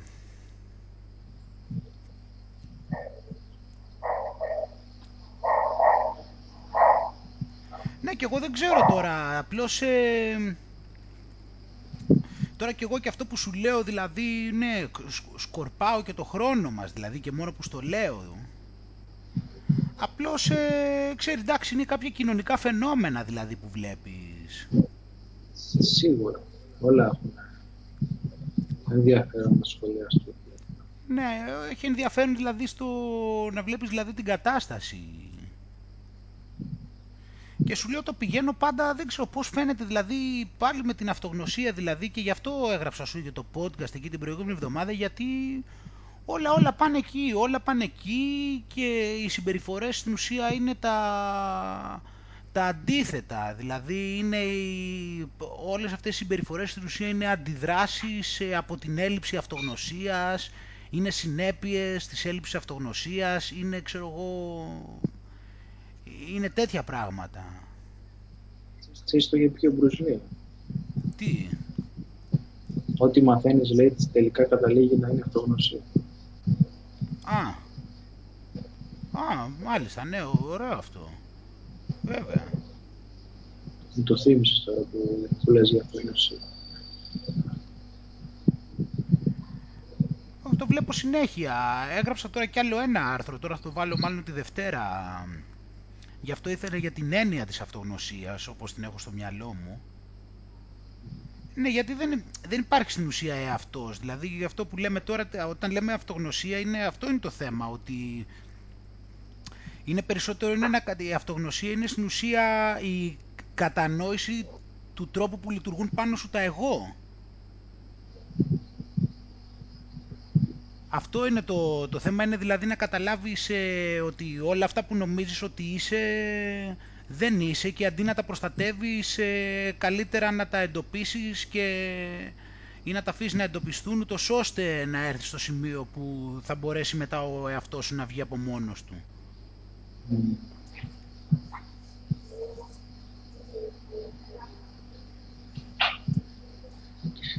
Τι ωραία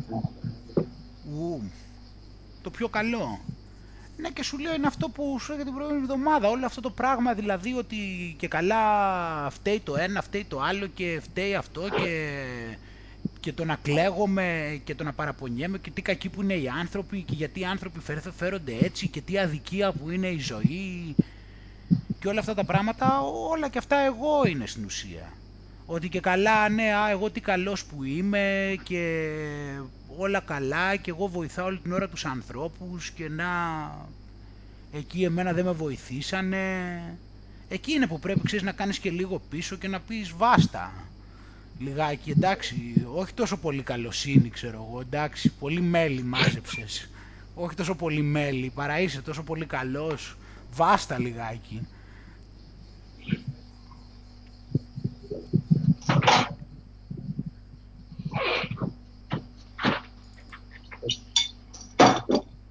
Μετά έβαλα, έβαλα χθες στο εντωμεταξύ ένα πολύ καλό, ε, πώς το λένε, έβαλα ένα άρθρο χθες που μου έκανε εντύπωση. Έβαλα στο facebook ένα άρθρο, έβαλα ένα άρθρο στο facebook που μου έκανε πάρα πολύ καλή εντύπωση και ήταν, είχε να κάνει με τις συνήθειες. Μου έκανε πολύ καλή εντύπωση γιατί, ναι. ξέρεις, ήταν πέραν του συνηθισμένου ευτυχώς. Ναι, ήταν κάποιος ο οποίος ε, έγραψε τα πράγματα με το όνομά τους. Και με εντυπωσίασε και γι' αυτό το έβαλα. Γιατί και χαίρομαι δηλαδή που ταυτίζεται πάρα πολύ με τον τρόπο που έχω κατανοήσει τα πράγματα. Γιατί βλέπεις όλη αυτή τη μηχανικότητα δηλαδή που πάνε να προωθήσουν. Ότι δηλαδή οι συνήθειες ότι είναι καλό πράγμα και το βλέπουν εντελώς μονόπλευρα. Ότι οι συνήθειες είναι που σε οδηγούν στην επιτυχία και ότι χρειάζεται να καλλιεργείς habits και το πώς θα έχεις habits και το πώς θα έχεις συνήθειες και πώς ε, μέσω των συνηθιών ε, θα επιτύχεις όλα αυτά που θέλεις και τέτοια. Έχεις μεγάλο θέμα τώρα. Ούτως ή άλλως η πρώτη μου επαφή ας πούμε στο, με το θέμα ήταν εντάξει πάλι μέσα από το, από το ταοισμό που δεν έχει σε πολύ μεγάλη εκτίμηση της συνήθειας. Mm. Και όταν το είχα πρωτοδιαβάσει, λέω τώρα, άντε τώρα να πάω στον άλλο και να του πεις μην έχεις συνήθειες. Ναι, έλατε, εκεί είναι το θέμα. Γιατί έρχεται όλο και σου λέει ότι ξέρεις, άμα δεν κάνεις συνέχεια το ίδιο πράγμα και πώς θα μαζέψεις 10.000 ώρες και καταλαβαίνεις. Ναι, ναι, και βέβαια, αυτό είναι το θέμα. Πώς θα μαζέψεις 10.000 ώρες και πώς θα αυτοματοποιηθείς τόσο πολύ. Δηλαδή, βλέπεις ποιος είναι ο σκοπός του να το κάνεις δηλαδή αυτόματο. Ναι, γίνεσαι ρομπότ. Μα και εγώ... Τόσα πράγματα λέμε και θέλουν να σε κάνουν ρομπότ. Ναι, και βλέπεις τελικά ότι προωθείται αυτό το μοντέλο. Εγώ, εγώ ήταν στον Κρυσναμούρτη που ε, ε, ήρθα πρώτη φορά σε έτσι, να, είδα κάποιον να αντικρούει τις συνήθειες. Ναι, γιατί είχα μάθει το μυαλό μου, είχα συνηθίσει όλο αυτόν τον καιρό αυτό το πράγμα.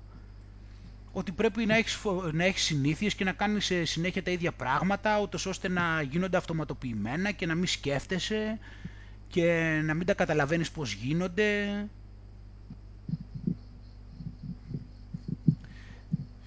Απλώς μετά ξέρεις, ε, εντάξει, μετά προσπαθούσα να βρω έτσι λίγο μια ενδιάμεση. Μα υπάρχει ενδιάμεση. Αυτό ήθελα να σου πω τώρα. Γιατί το, το, η συνήθεια σαν συνήθεια δεν είναι κάτι άσχημο. Γιατί η φύση, ρε παιδί μου, λειτουργεί με συνήθεια.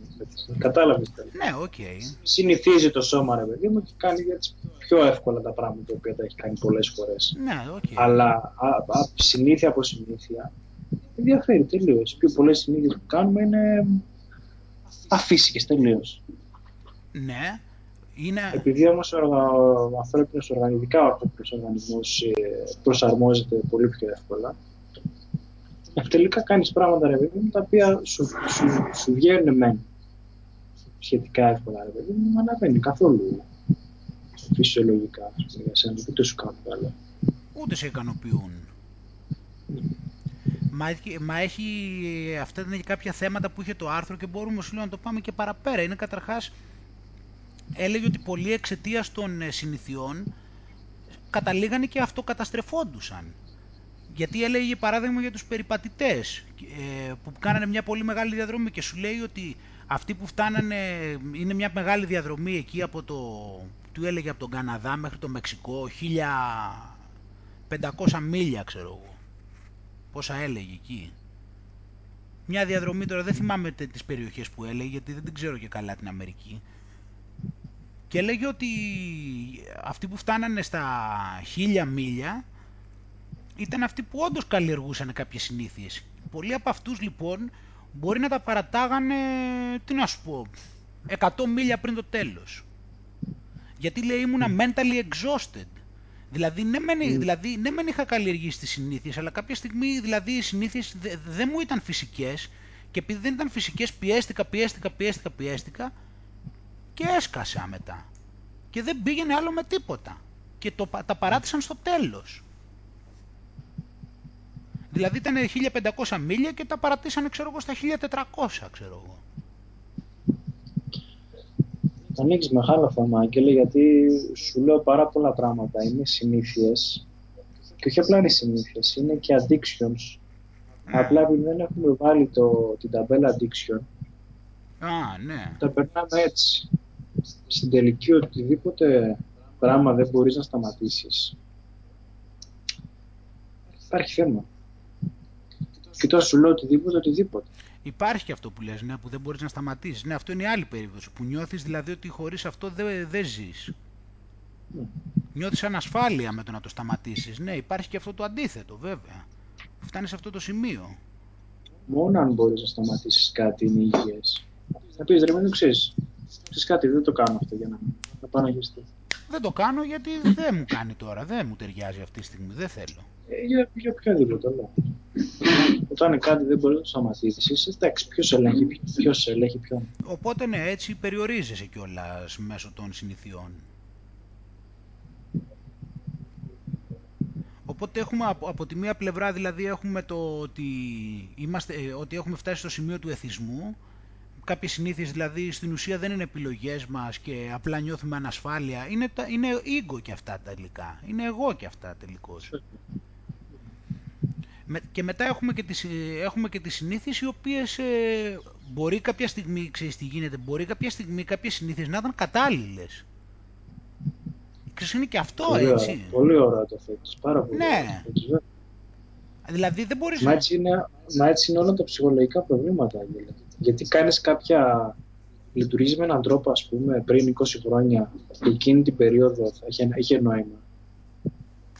Αχα. Αλλά όταν το συνεχίζεις μετά την περίοδο εκείνη, ε, εντάξει, είναι, δεν είναι τελείως λάθος. Δεν, Πολλά δεν προβλήματα έκανε για αυτή την ψυχολογικά έτσι περίσταση, ξεκινά. ναι. Οπότε, Κατέβασες κάποια στιγμή το κεφάλι, ρε παιδί μου, σε κάτι που σου είπαν οι γονείς σου, που εκείνη την περίοδο δεν μπορούσες να έχεις και πολλές εναλλακτικέ. και σου μείνε μετά και το Και κάνεις σ- συνέχεια. Ε,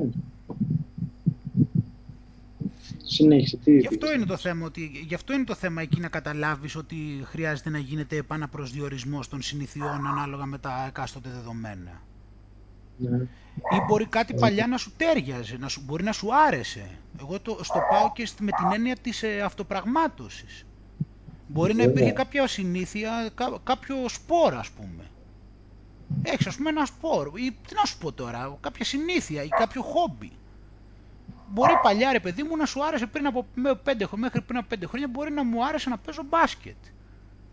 Μμ.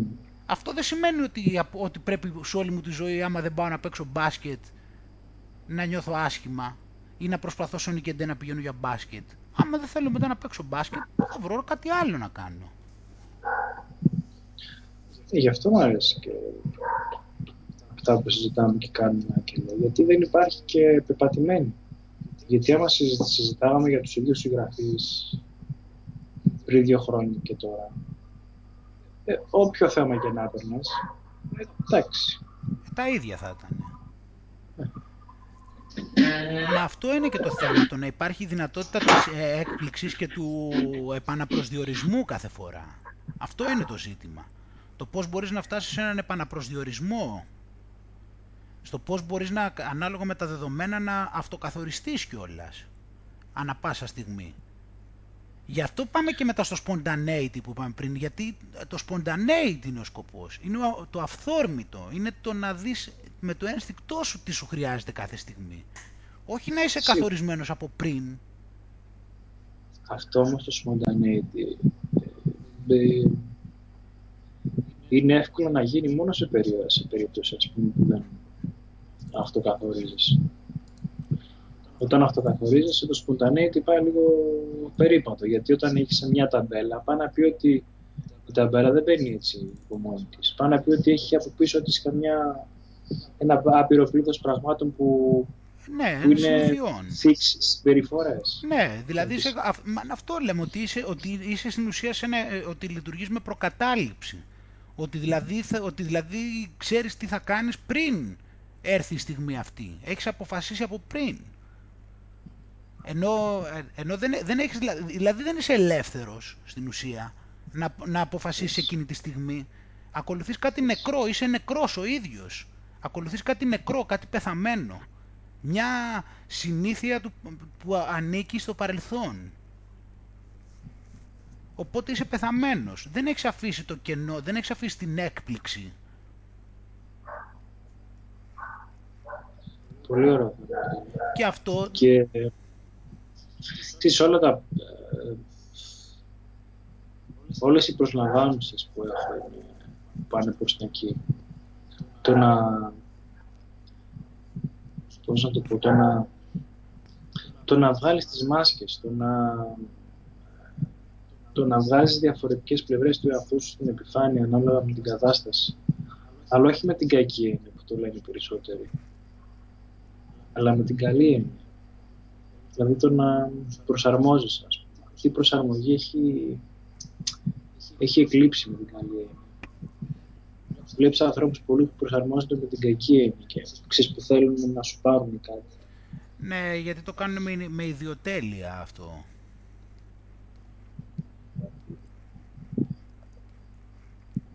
Απλώς δεν, δεν ε, παίρνεις μετά ικανοποίηση.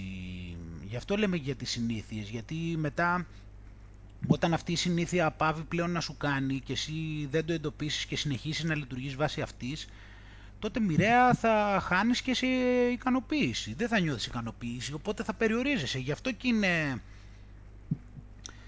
Και θα, θα είσαι και πιεσμένος. Αυτό είναι και το κλασικό με τις δίαιτες που λέμε. Ότι δηλαδή πηγαίνεις και κάνεις δίαιτα, στην ουσία δηλαδή ε, πας και βρίσκεις Ναι. κάποιες διατροφικές συνήθειες τις οποίες τις ακολουθείς για ένα διάστημα, αλλά επειδή αυτές δεν σου ταιριάζουν και δεν νιώθεις καλά με αυτές, ακόμα και αν τις κάνεις, είναι πολύ εύκολο μετά να πας σε χειρότερη κατάσταση. Γιατί, δεν σου, γιατί πιέστηκες και κάνει το όπλο backfire μετά. Δεν είναι απλά backfire. Για μένα είναι τρεις χειρότερο. Γιατί σε, σε σκίζει μετά ψυχολογικά σε πολλά πράγματα. Δηλαδή για μένα κάποιος σε, σε διάφορα θέματα πρέπει να ξεκινήσει όταν ε, πώς να το πω να έχουν καθαρίσει πολλά πράγματα μέσα του. Γιατί τώρα άμα ξεκινήσει κάποιος μια δίαιτα και δει ότι δεν τα καταφέρνει και ξαναπάρει κιλά είναι τεράστιο πλήγμα ψυχολογικό, όχι μόνο στο θέμα της δίαιτας, γενικά στο θέμα του πώς βλέπει τον εαυτό του. Δεν το εξεγέλασε. Ότι δηλαδή η, συνήθεια, η προσπάθειά του πήγε χαμένη, ας πούμε. Ναι, αλλά δεν θα το βλέπει απλά σαν α, μια προσπάθεια που βγήκε χαμένη. Θα βάλει ταμπέλα στον εαυτό του. Δεν τα καταφέρνει. Αχα. Ναι, είναι επικίνδυνο. Και μετά άντε διώξ' το αυτό. Είναι επικίνδυνο, εντάξει, ναι, είναι επικίνδυνο σίγουρα.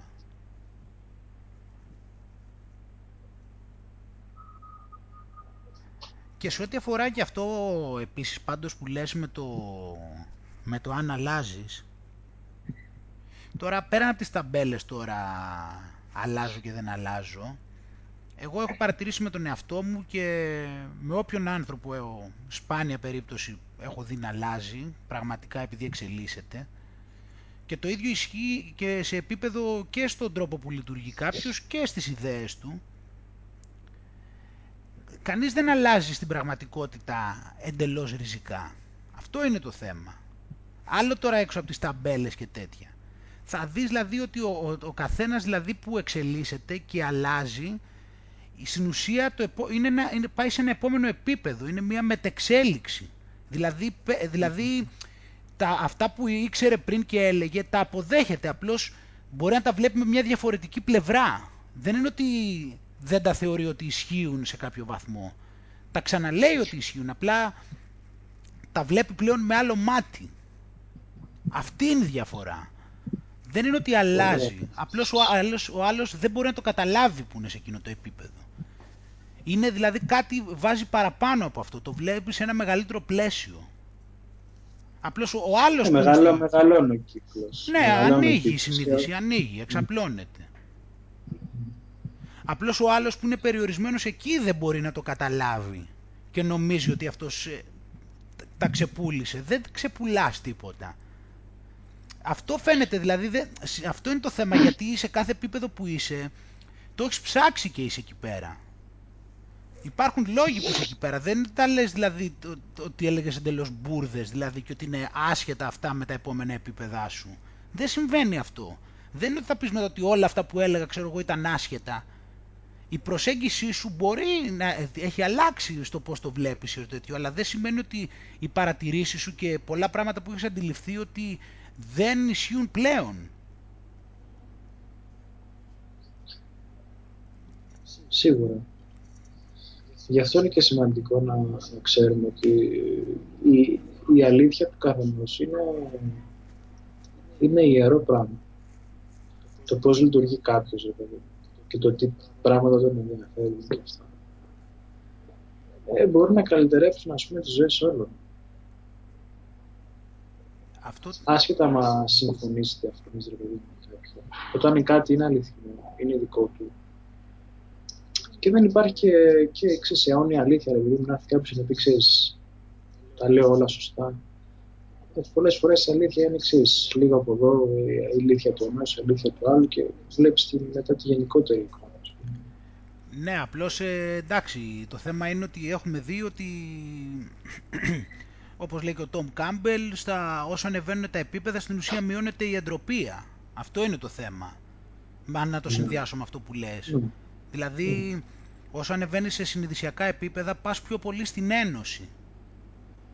Ε, το να, το να έχεις την τάση να είσαι πιο κοντά στην ένωση, στο καλό του περιβάλλοντος, στο, στο μικρότερο φόβο δηλαδή, κατάλαβες, στη μεγαλύτερη εμπιστοσύνη και στο λιγότερο φόβο, Αυτό είναι που μετράει, όχι το αν τα έχεις καταλάβει όλα. Το attitude είναι. Ε, αυτή που όσο προχωράς συνειδησιακά λοιπόν, τόσο, δηλαδή επειδή απεμπολείς τα εγώ, απομακρύνεσαι από το διαχωρισμό και πηγαίνεις προς την ένωση. Δηλαδή φεύγουν τα εγώ που σε διαχωρίζανε τα, στα χαμηλότερα επίπεδα και πηγαίνεις προς τα υψηλότερα επίπεδα τα οποία έχουν να κάνουν με την ένωση, με την εμπιστοσύνη, με το καλό όλων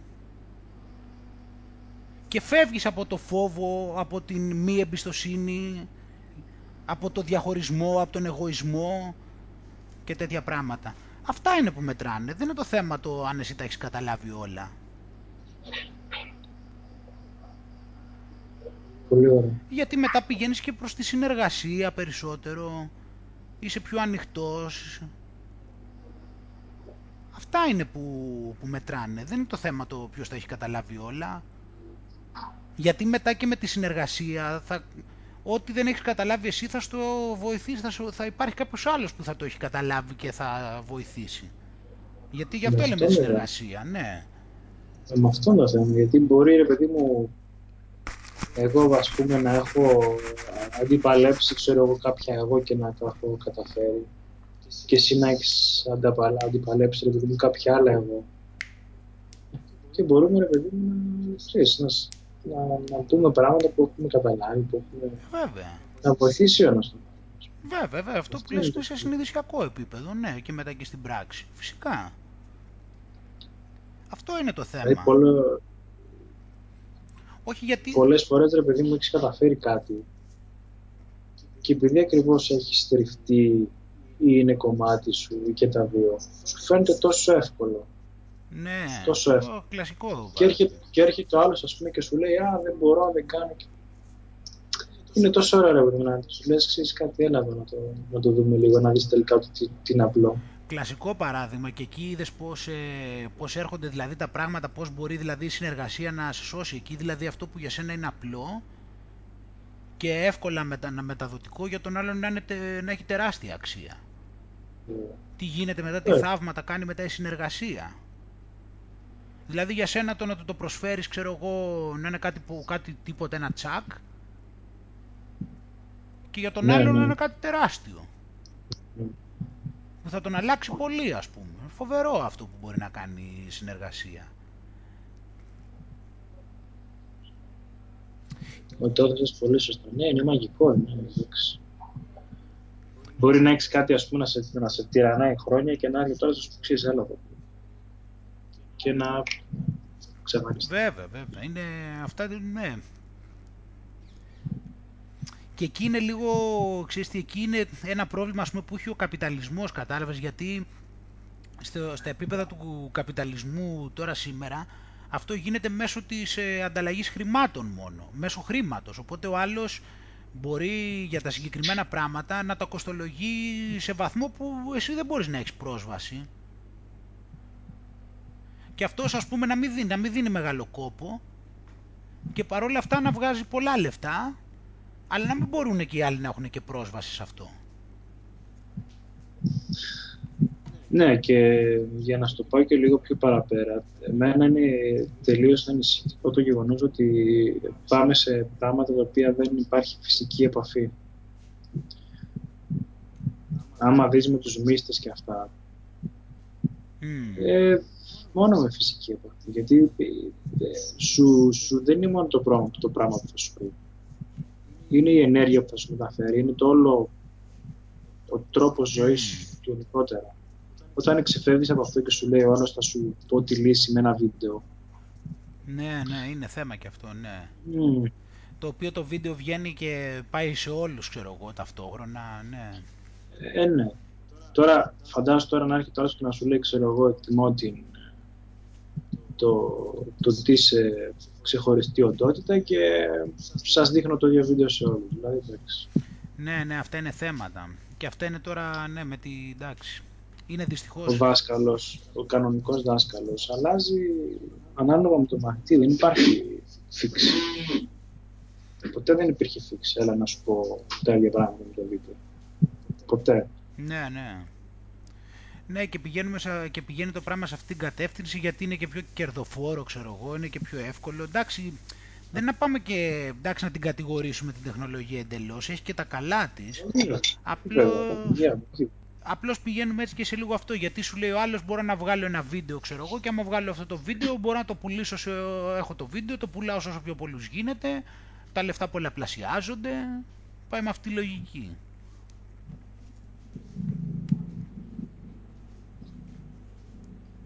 Γι' αυτό ρε γάμο το μου φαίνεται ότι κάπως έπρεπε να υπήρχε κάπως, κάπως να, να ήταν η κοινωνία σε κάποιο βαθμό δηλαδή που να μπορούσε να κάλυπτε τις βασικές ανάγκες των ανθρώπων έτσι και αλλιώς και τα υπόλοιπα να λύγανε το θέμα γιατί έτσι θα...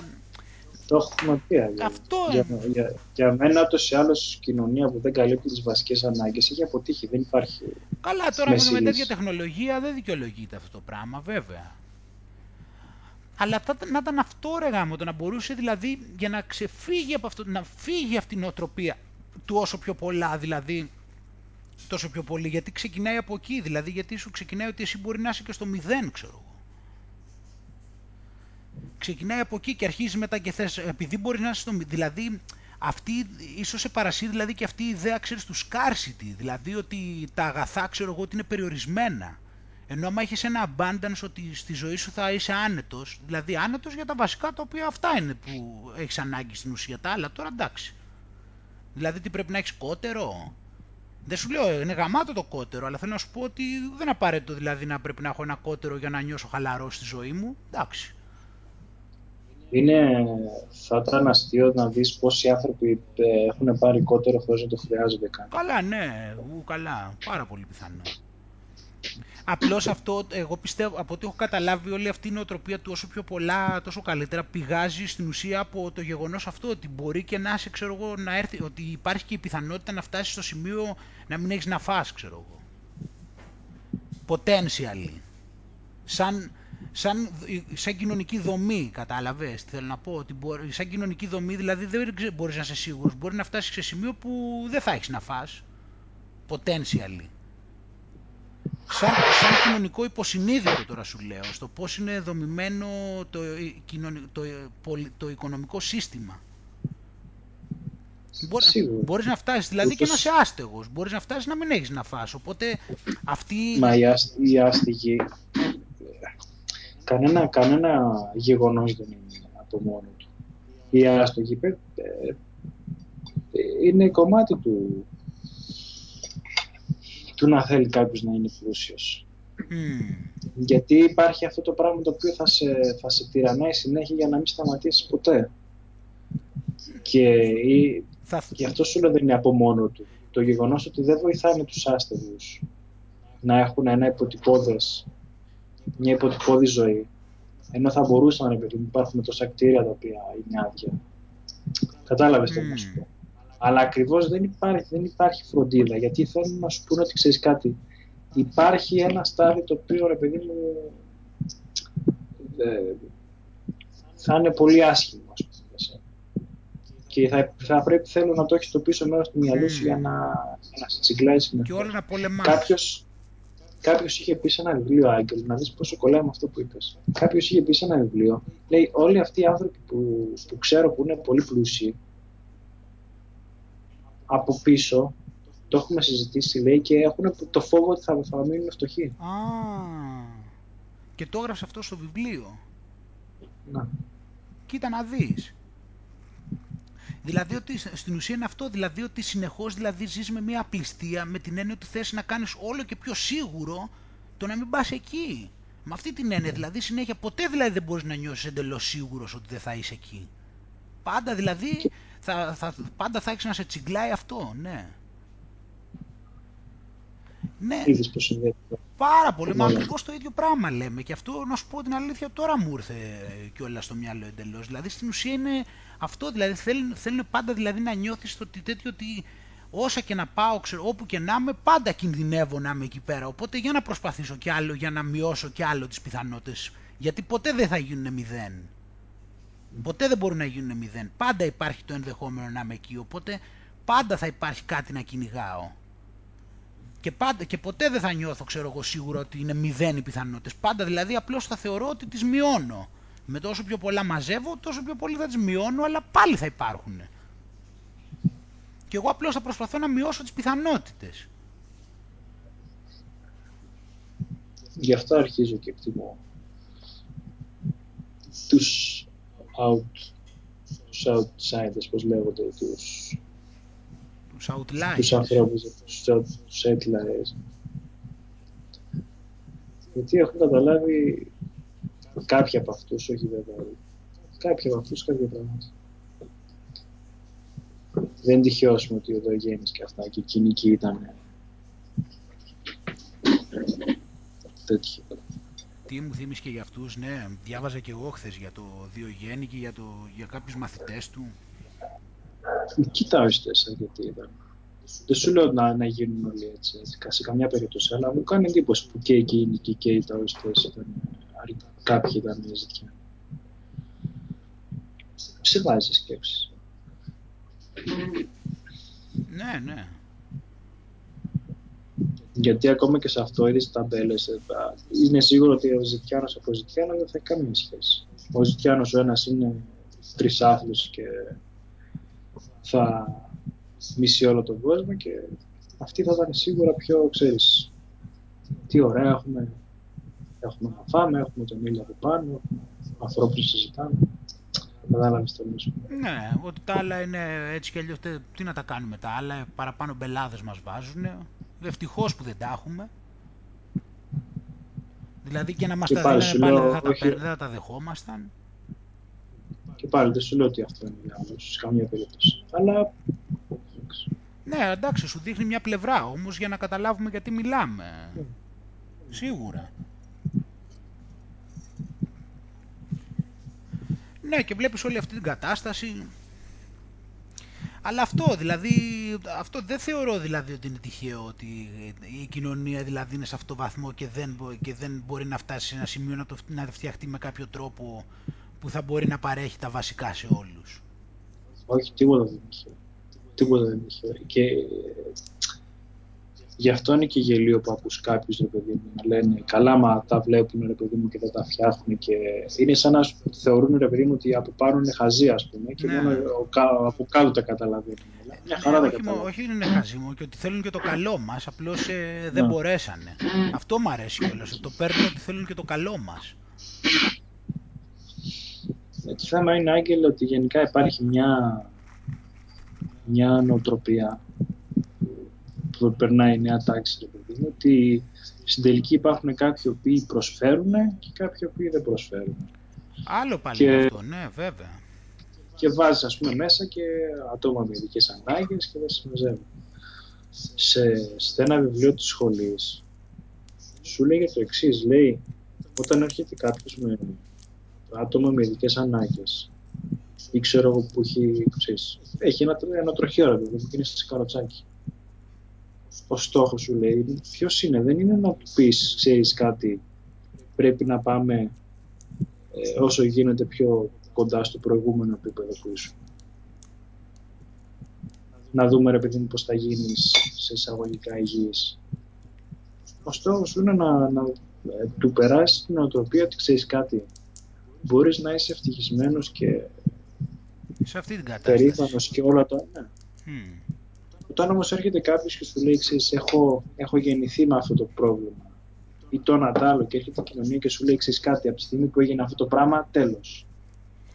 Είσαι κατώτερος. Ναι, ναι. Τι να κάνεις. Και προσπαθεί να σε βάλει δηλαδή και στο αυτό, ναι, μόνο να, να σκέφτεσαι ότι παλιά ήσουν καλά. Τώρα όχι, να, να ψάχνεις δηλαδή κάτι άλλο από αυτό που είσαι, να μην αποδέχεσαι δηλαδή την τωρινή σου κατάσταση και ένας γιατρός ο οποίος ήταν στη, στην τάξη μου, στη, στη συμβουλευτική, το οποίο τον, τον εκτιμώ πάρα πολύ. Εξής είχε πει. Και το άκουγα και λέω τώρα πόσο, πόσο μπροστά ο τύπος. Ακόμα λέει και τα, και τα άτομα ας πούμε που, που γεννιούνται με ε, πώς το λένε, με, γεννη, με γεννητικές ρε παιδί μου ξέρω ανομαλίες. Για τη φύση δεν γεννιέται με γενετική ανομαλία.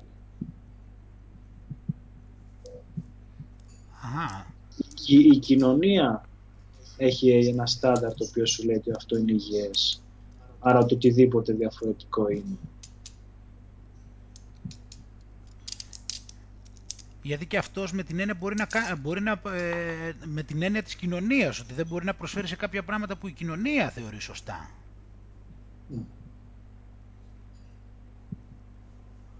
Ναι. Πάλι με τις ταμπέλες δηλαδή, βέβαια.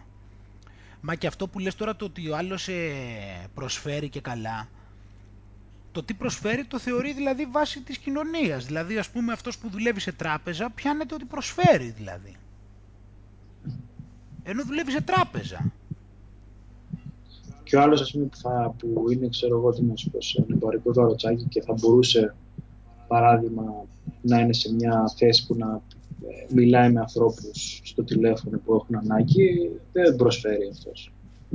Ναι, ή δεν, τον, δεν ασχολείται κανείς μαζί του για να τον βάλει να το προσφέρει αυτό. Μα κρίνουν το προσφέρει τι, δηλαδή το προσφέρει που δουλεύει σε τράπεζα, δηλαδή αυτό είναι προσφορά.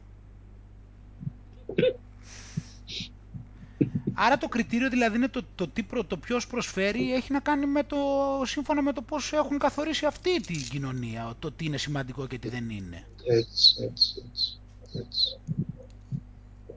Αυτοί κρίνουν το τι θεωρείται. Είναι τα, αν προσφέρεις τα 20 πράγματα που θεωρούμε σημαντικά που, οι άλλοι, αν δεν τα προσφέρεις. Τα οποία οδηγούν στο μεγαλύτερο έλεγχο των ανθρώπων, ξέρω εγώ. Άμα κάνεις αυτά, τα οποία οδηγούν στο μεγαλύτερο έλεγχο των ανθρώπων, τότε προσφέρεις στο να ελέγχονται περισσότερο οι άνθρωποι. Αλλιώς ε, δεν προσφέρεις. Εντάξει, καλά έτσι.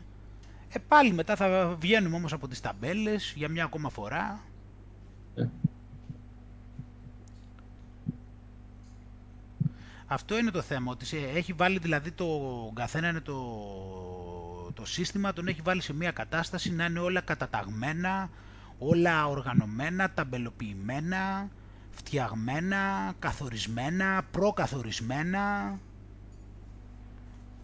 Στα έχουν βάλει όλα σε κουτάκια, αυτά είναι τα σημαντικά, αυτά είναι τα ασήμαντα, με αυτά να ασχολείσαι. Έχω μεγαλώσει τώρα κιόλας και τα βλέπω, ξέρεις τα πράγματα, αυτό το ποδόσφαιρο δηλαδή έτσι. Τι πλάκα μιλάμε για αυτό το ποδόσφαιρο. Μιλάμε φο, φοβερή πλάκα όμως. Δηλαδή έχει πολύ πλάκα ρε παιδί μου. Μιλάμε δηλαδή πώς γίνεται δηλαδή έτσι τόσοι πολλοί άνθρωποι να το θεωρούν αυτό το πράγμα τόσο πολύ σημαντικό; Μιλάμε είναι φοβερό μιλάμε να, του, να κάθεσαι και να τους βλέπεις απ' έξω και να τους κοιτάς πώς κάνουνε. Πραγματικά, τι, τι, τι φάση είναι αυτό το ποδόσφαιρο μιλάμε. Πώς κάνουνε, μιλάμε για το ποδόσφαιρο, πώς κάνουνε, σαν τρελή μιλάμε. Πω, πω, πώς κάνουνε, τους βλέπεις το ποδόσφαιρο μιλάμε. Νικήσαμε, νίκησε η ομάδα, μιλάμε, γίνεται... Ναι. Πω, πω, μιλάμε. Νικήσαμε. Ποσό, ποσό. Τρομερό, νικήσαμε, ναι. Περίεργο το. Να βλέπεις ανθρώπους, 11 ανθρώπους να κυνηγάνε μια μπάλα και άλλους 11. Και κάτι έγινε. Να βλέπεις 22 ανθρώπους και έβαλα ένα στην μπάλα στα δίχτυα. Στα δίχτυα και... Και γίνεται μιλάμε...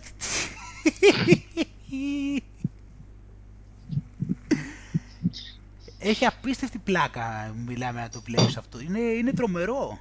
Και γίνεται... Εδώ λέει τώρα, άμα, άμα πάει η Αγγλία, λέει στον τελικό ότι τα Lidl, λέει, αποφασίσανε θα κλείσουν, λέει, νωρίτερα. Φαντάσου.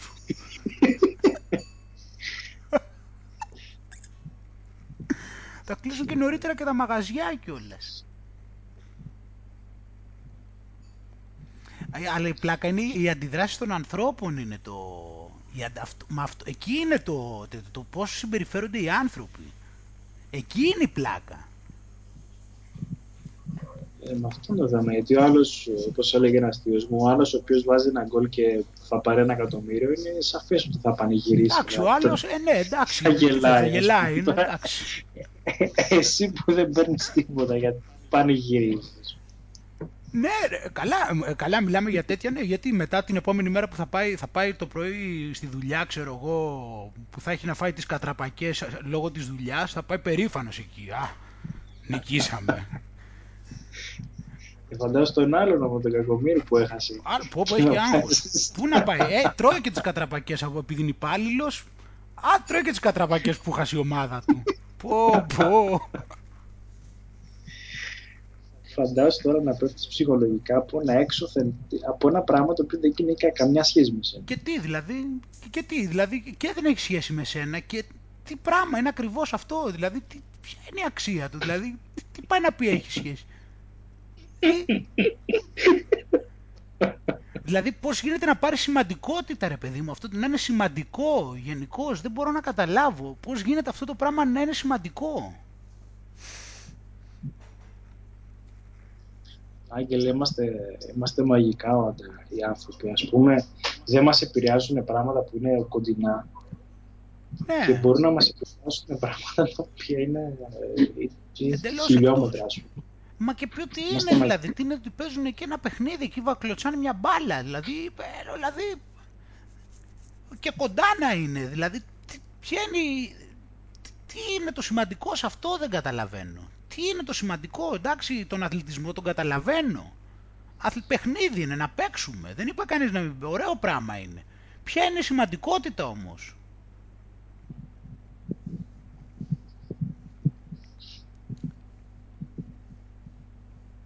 Τι να πεις τώρα, εντάξει.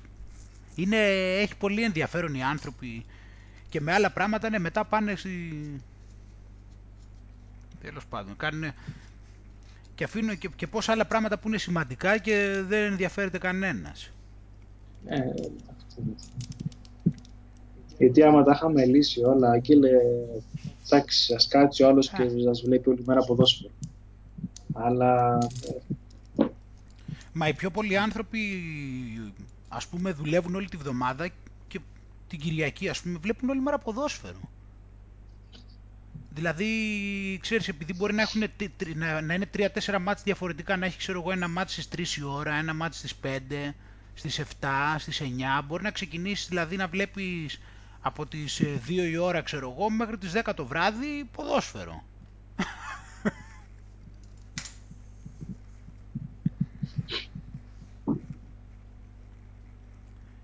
Ε, ε, και μετά πάλι μετά εγώ και με- μετά θα σου φταίνε, αυτό, αυτό σου λέω και μετά εγώ πάλι για μια ακόμη φορά, μετά θα σου φταίει ο γείτονας για τι δεν πάει καλά στη ζωή σου, κατάλαβες, θα φταίει ο γείτονας, θα φταίει ο άλλος που το παίζει άνετος, θα φταίει εκείνος που Θα είναι πιο βρίσκεις. τυχερός και εσύ είσαι άτυχος, θα φταίει αυτός που είναι σε άλλη χώρα και εσύ είσαι σε άλλη χώρα που είναι πιο φτωχή.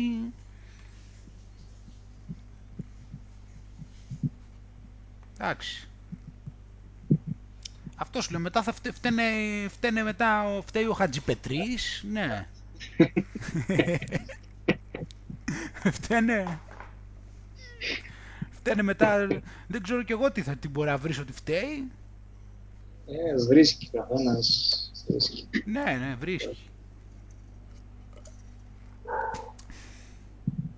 Τέλος πάντων.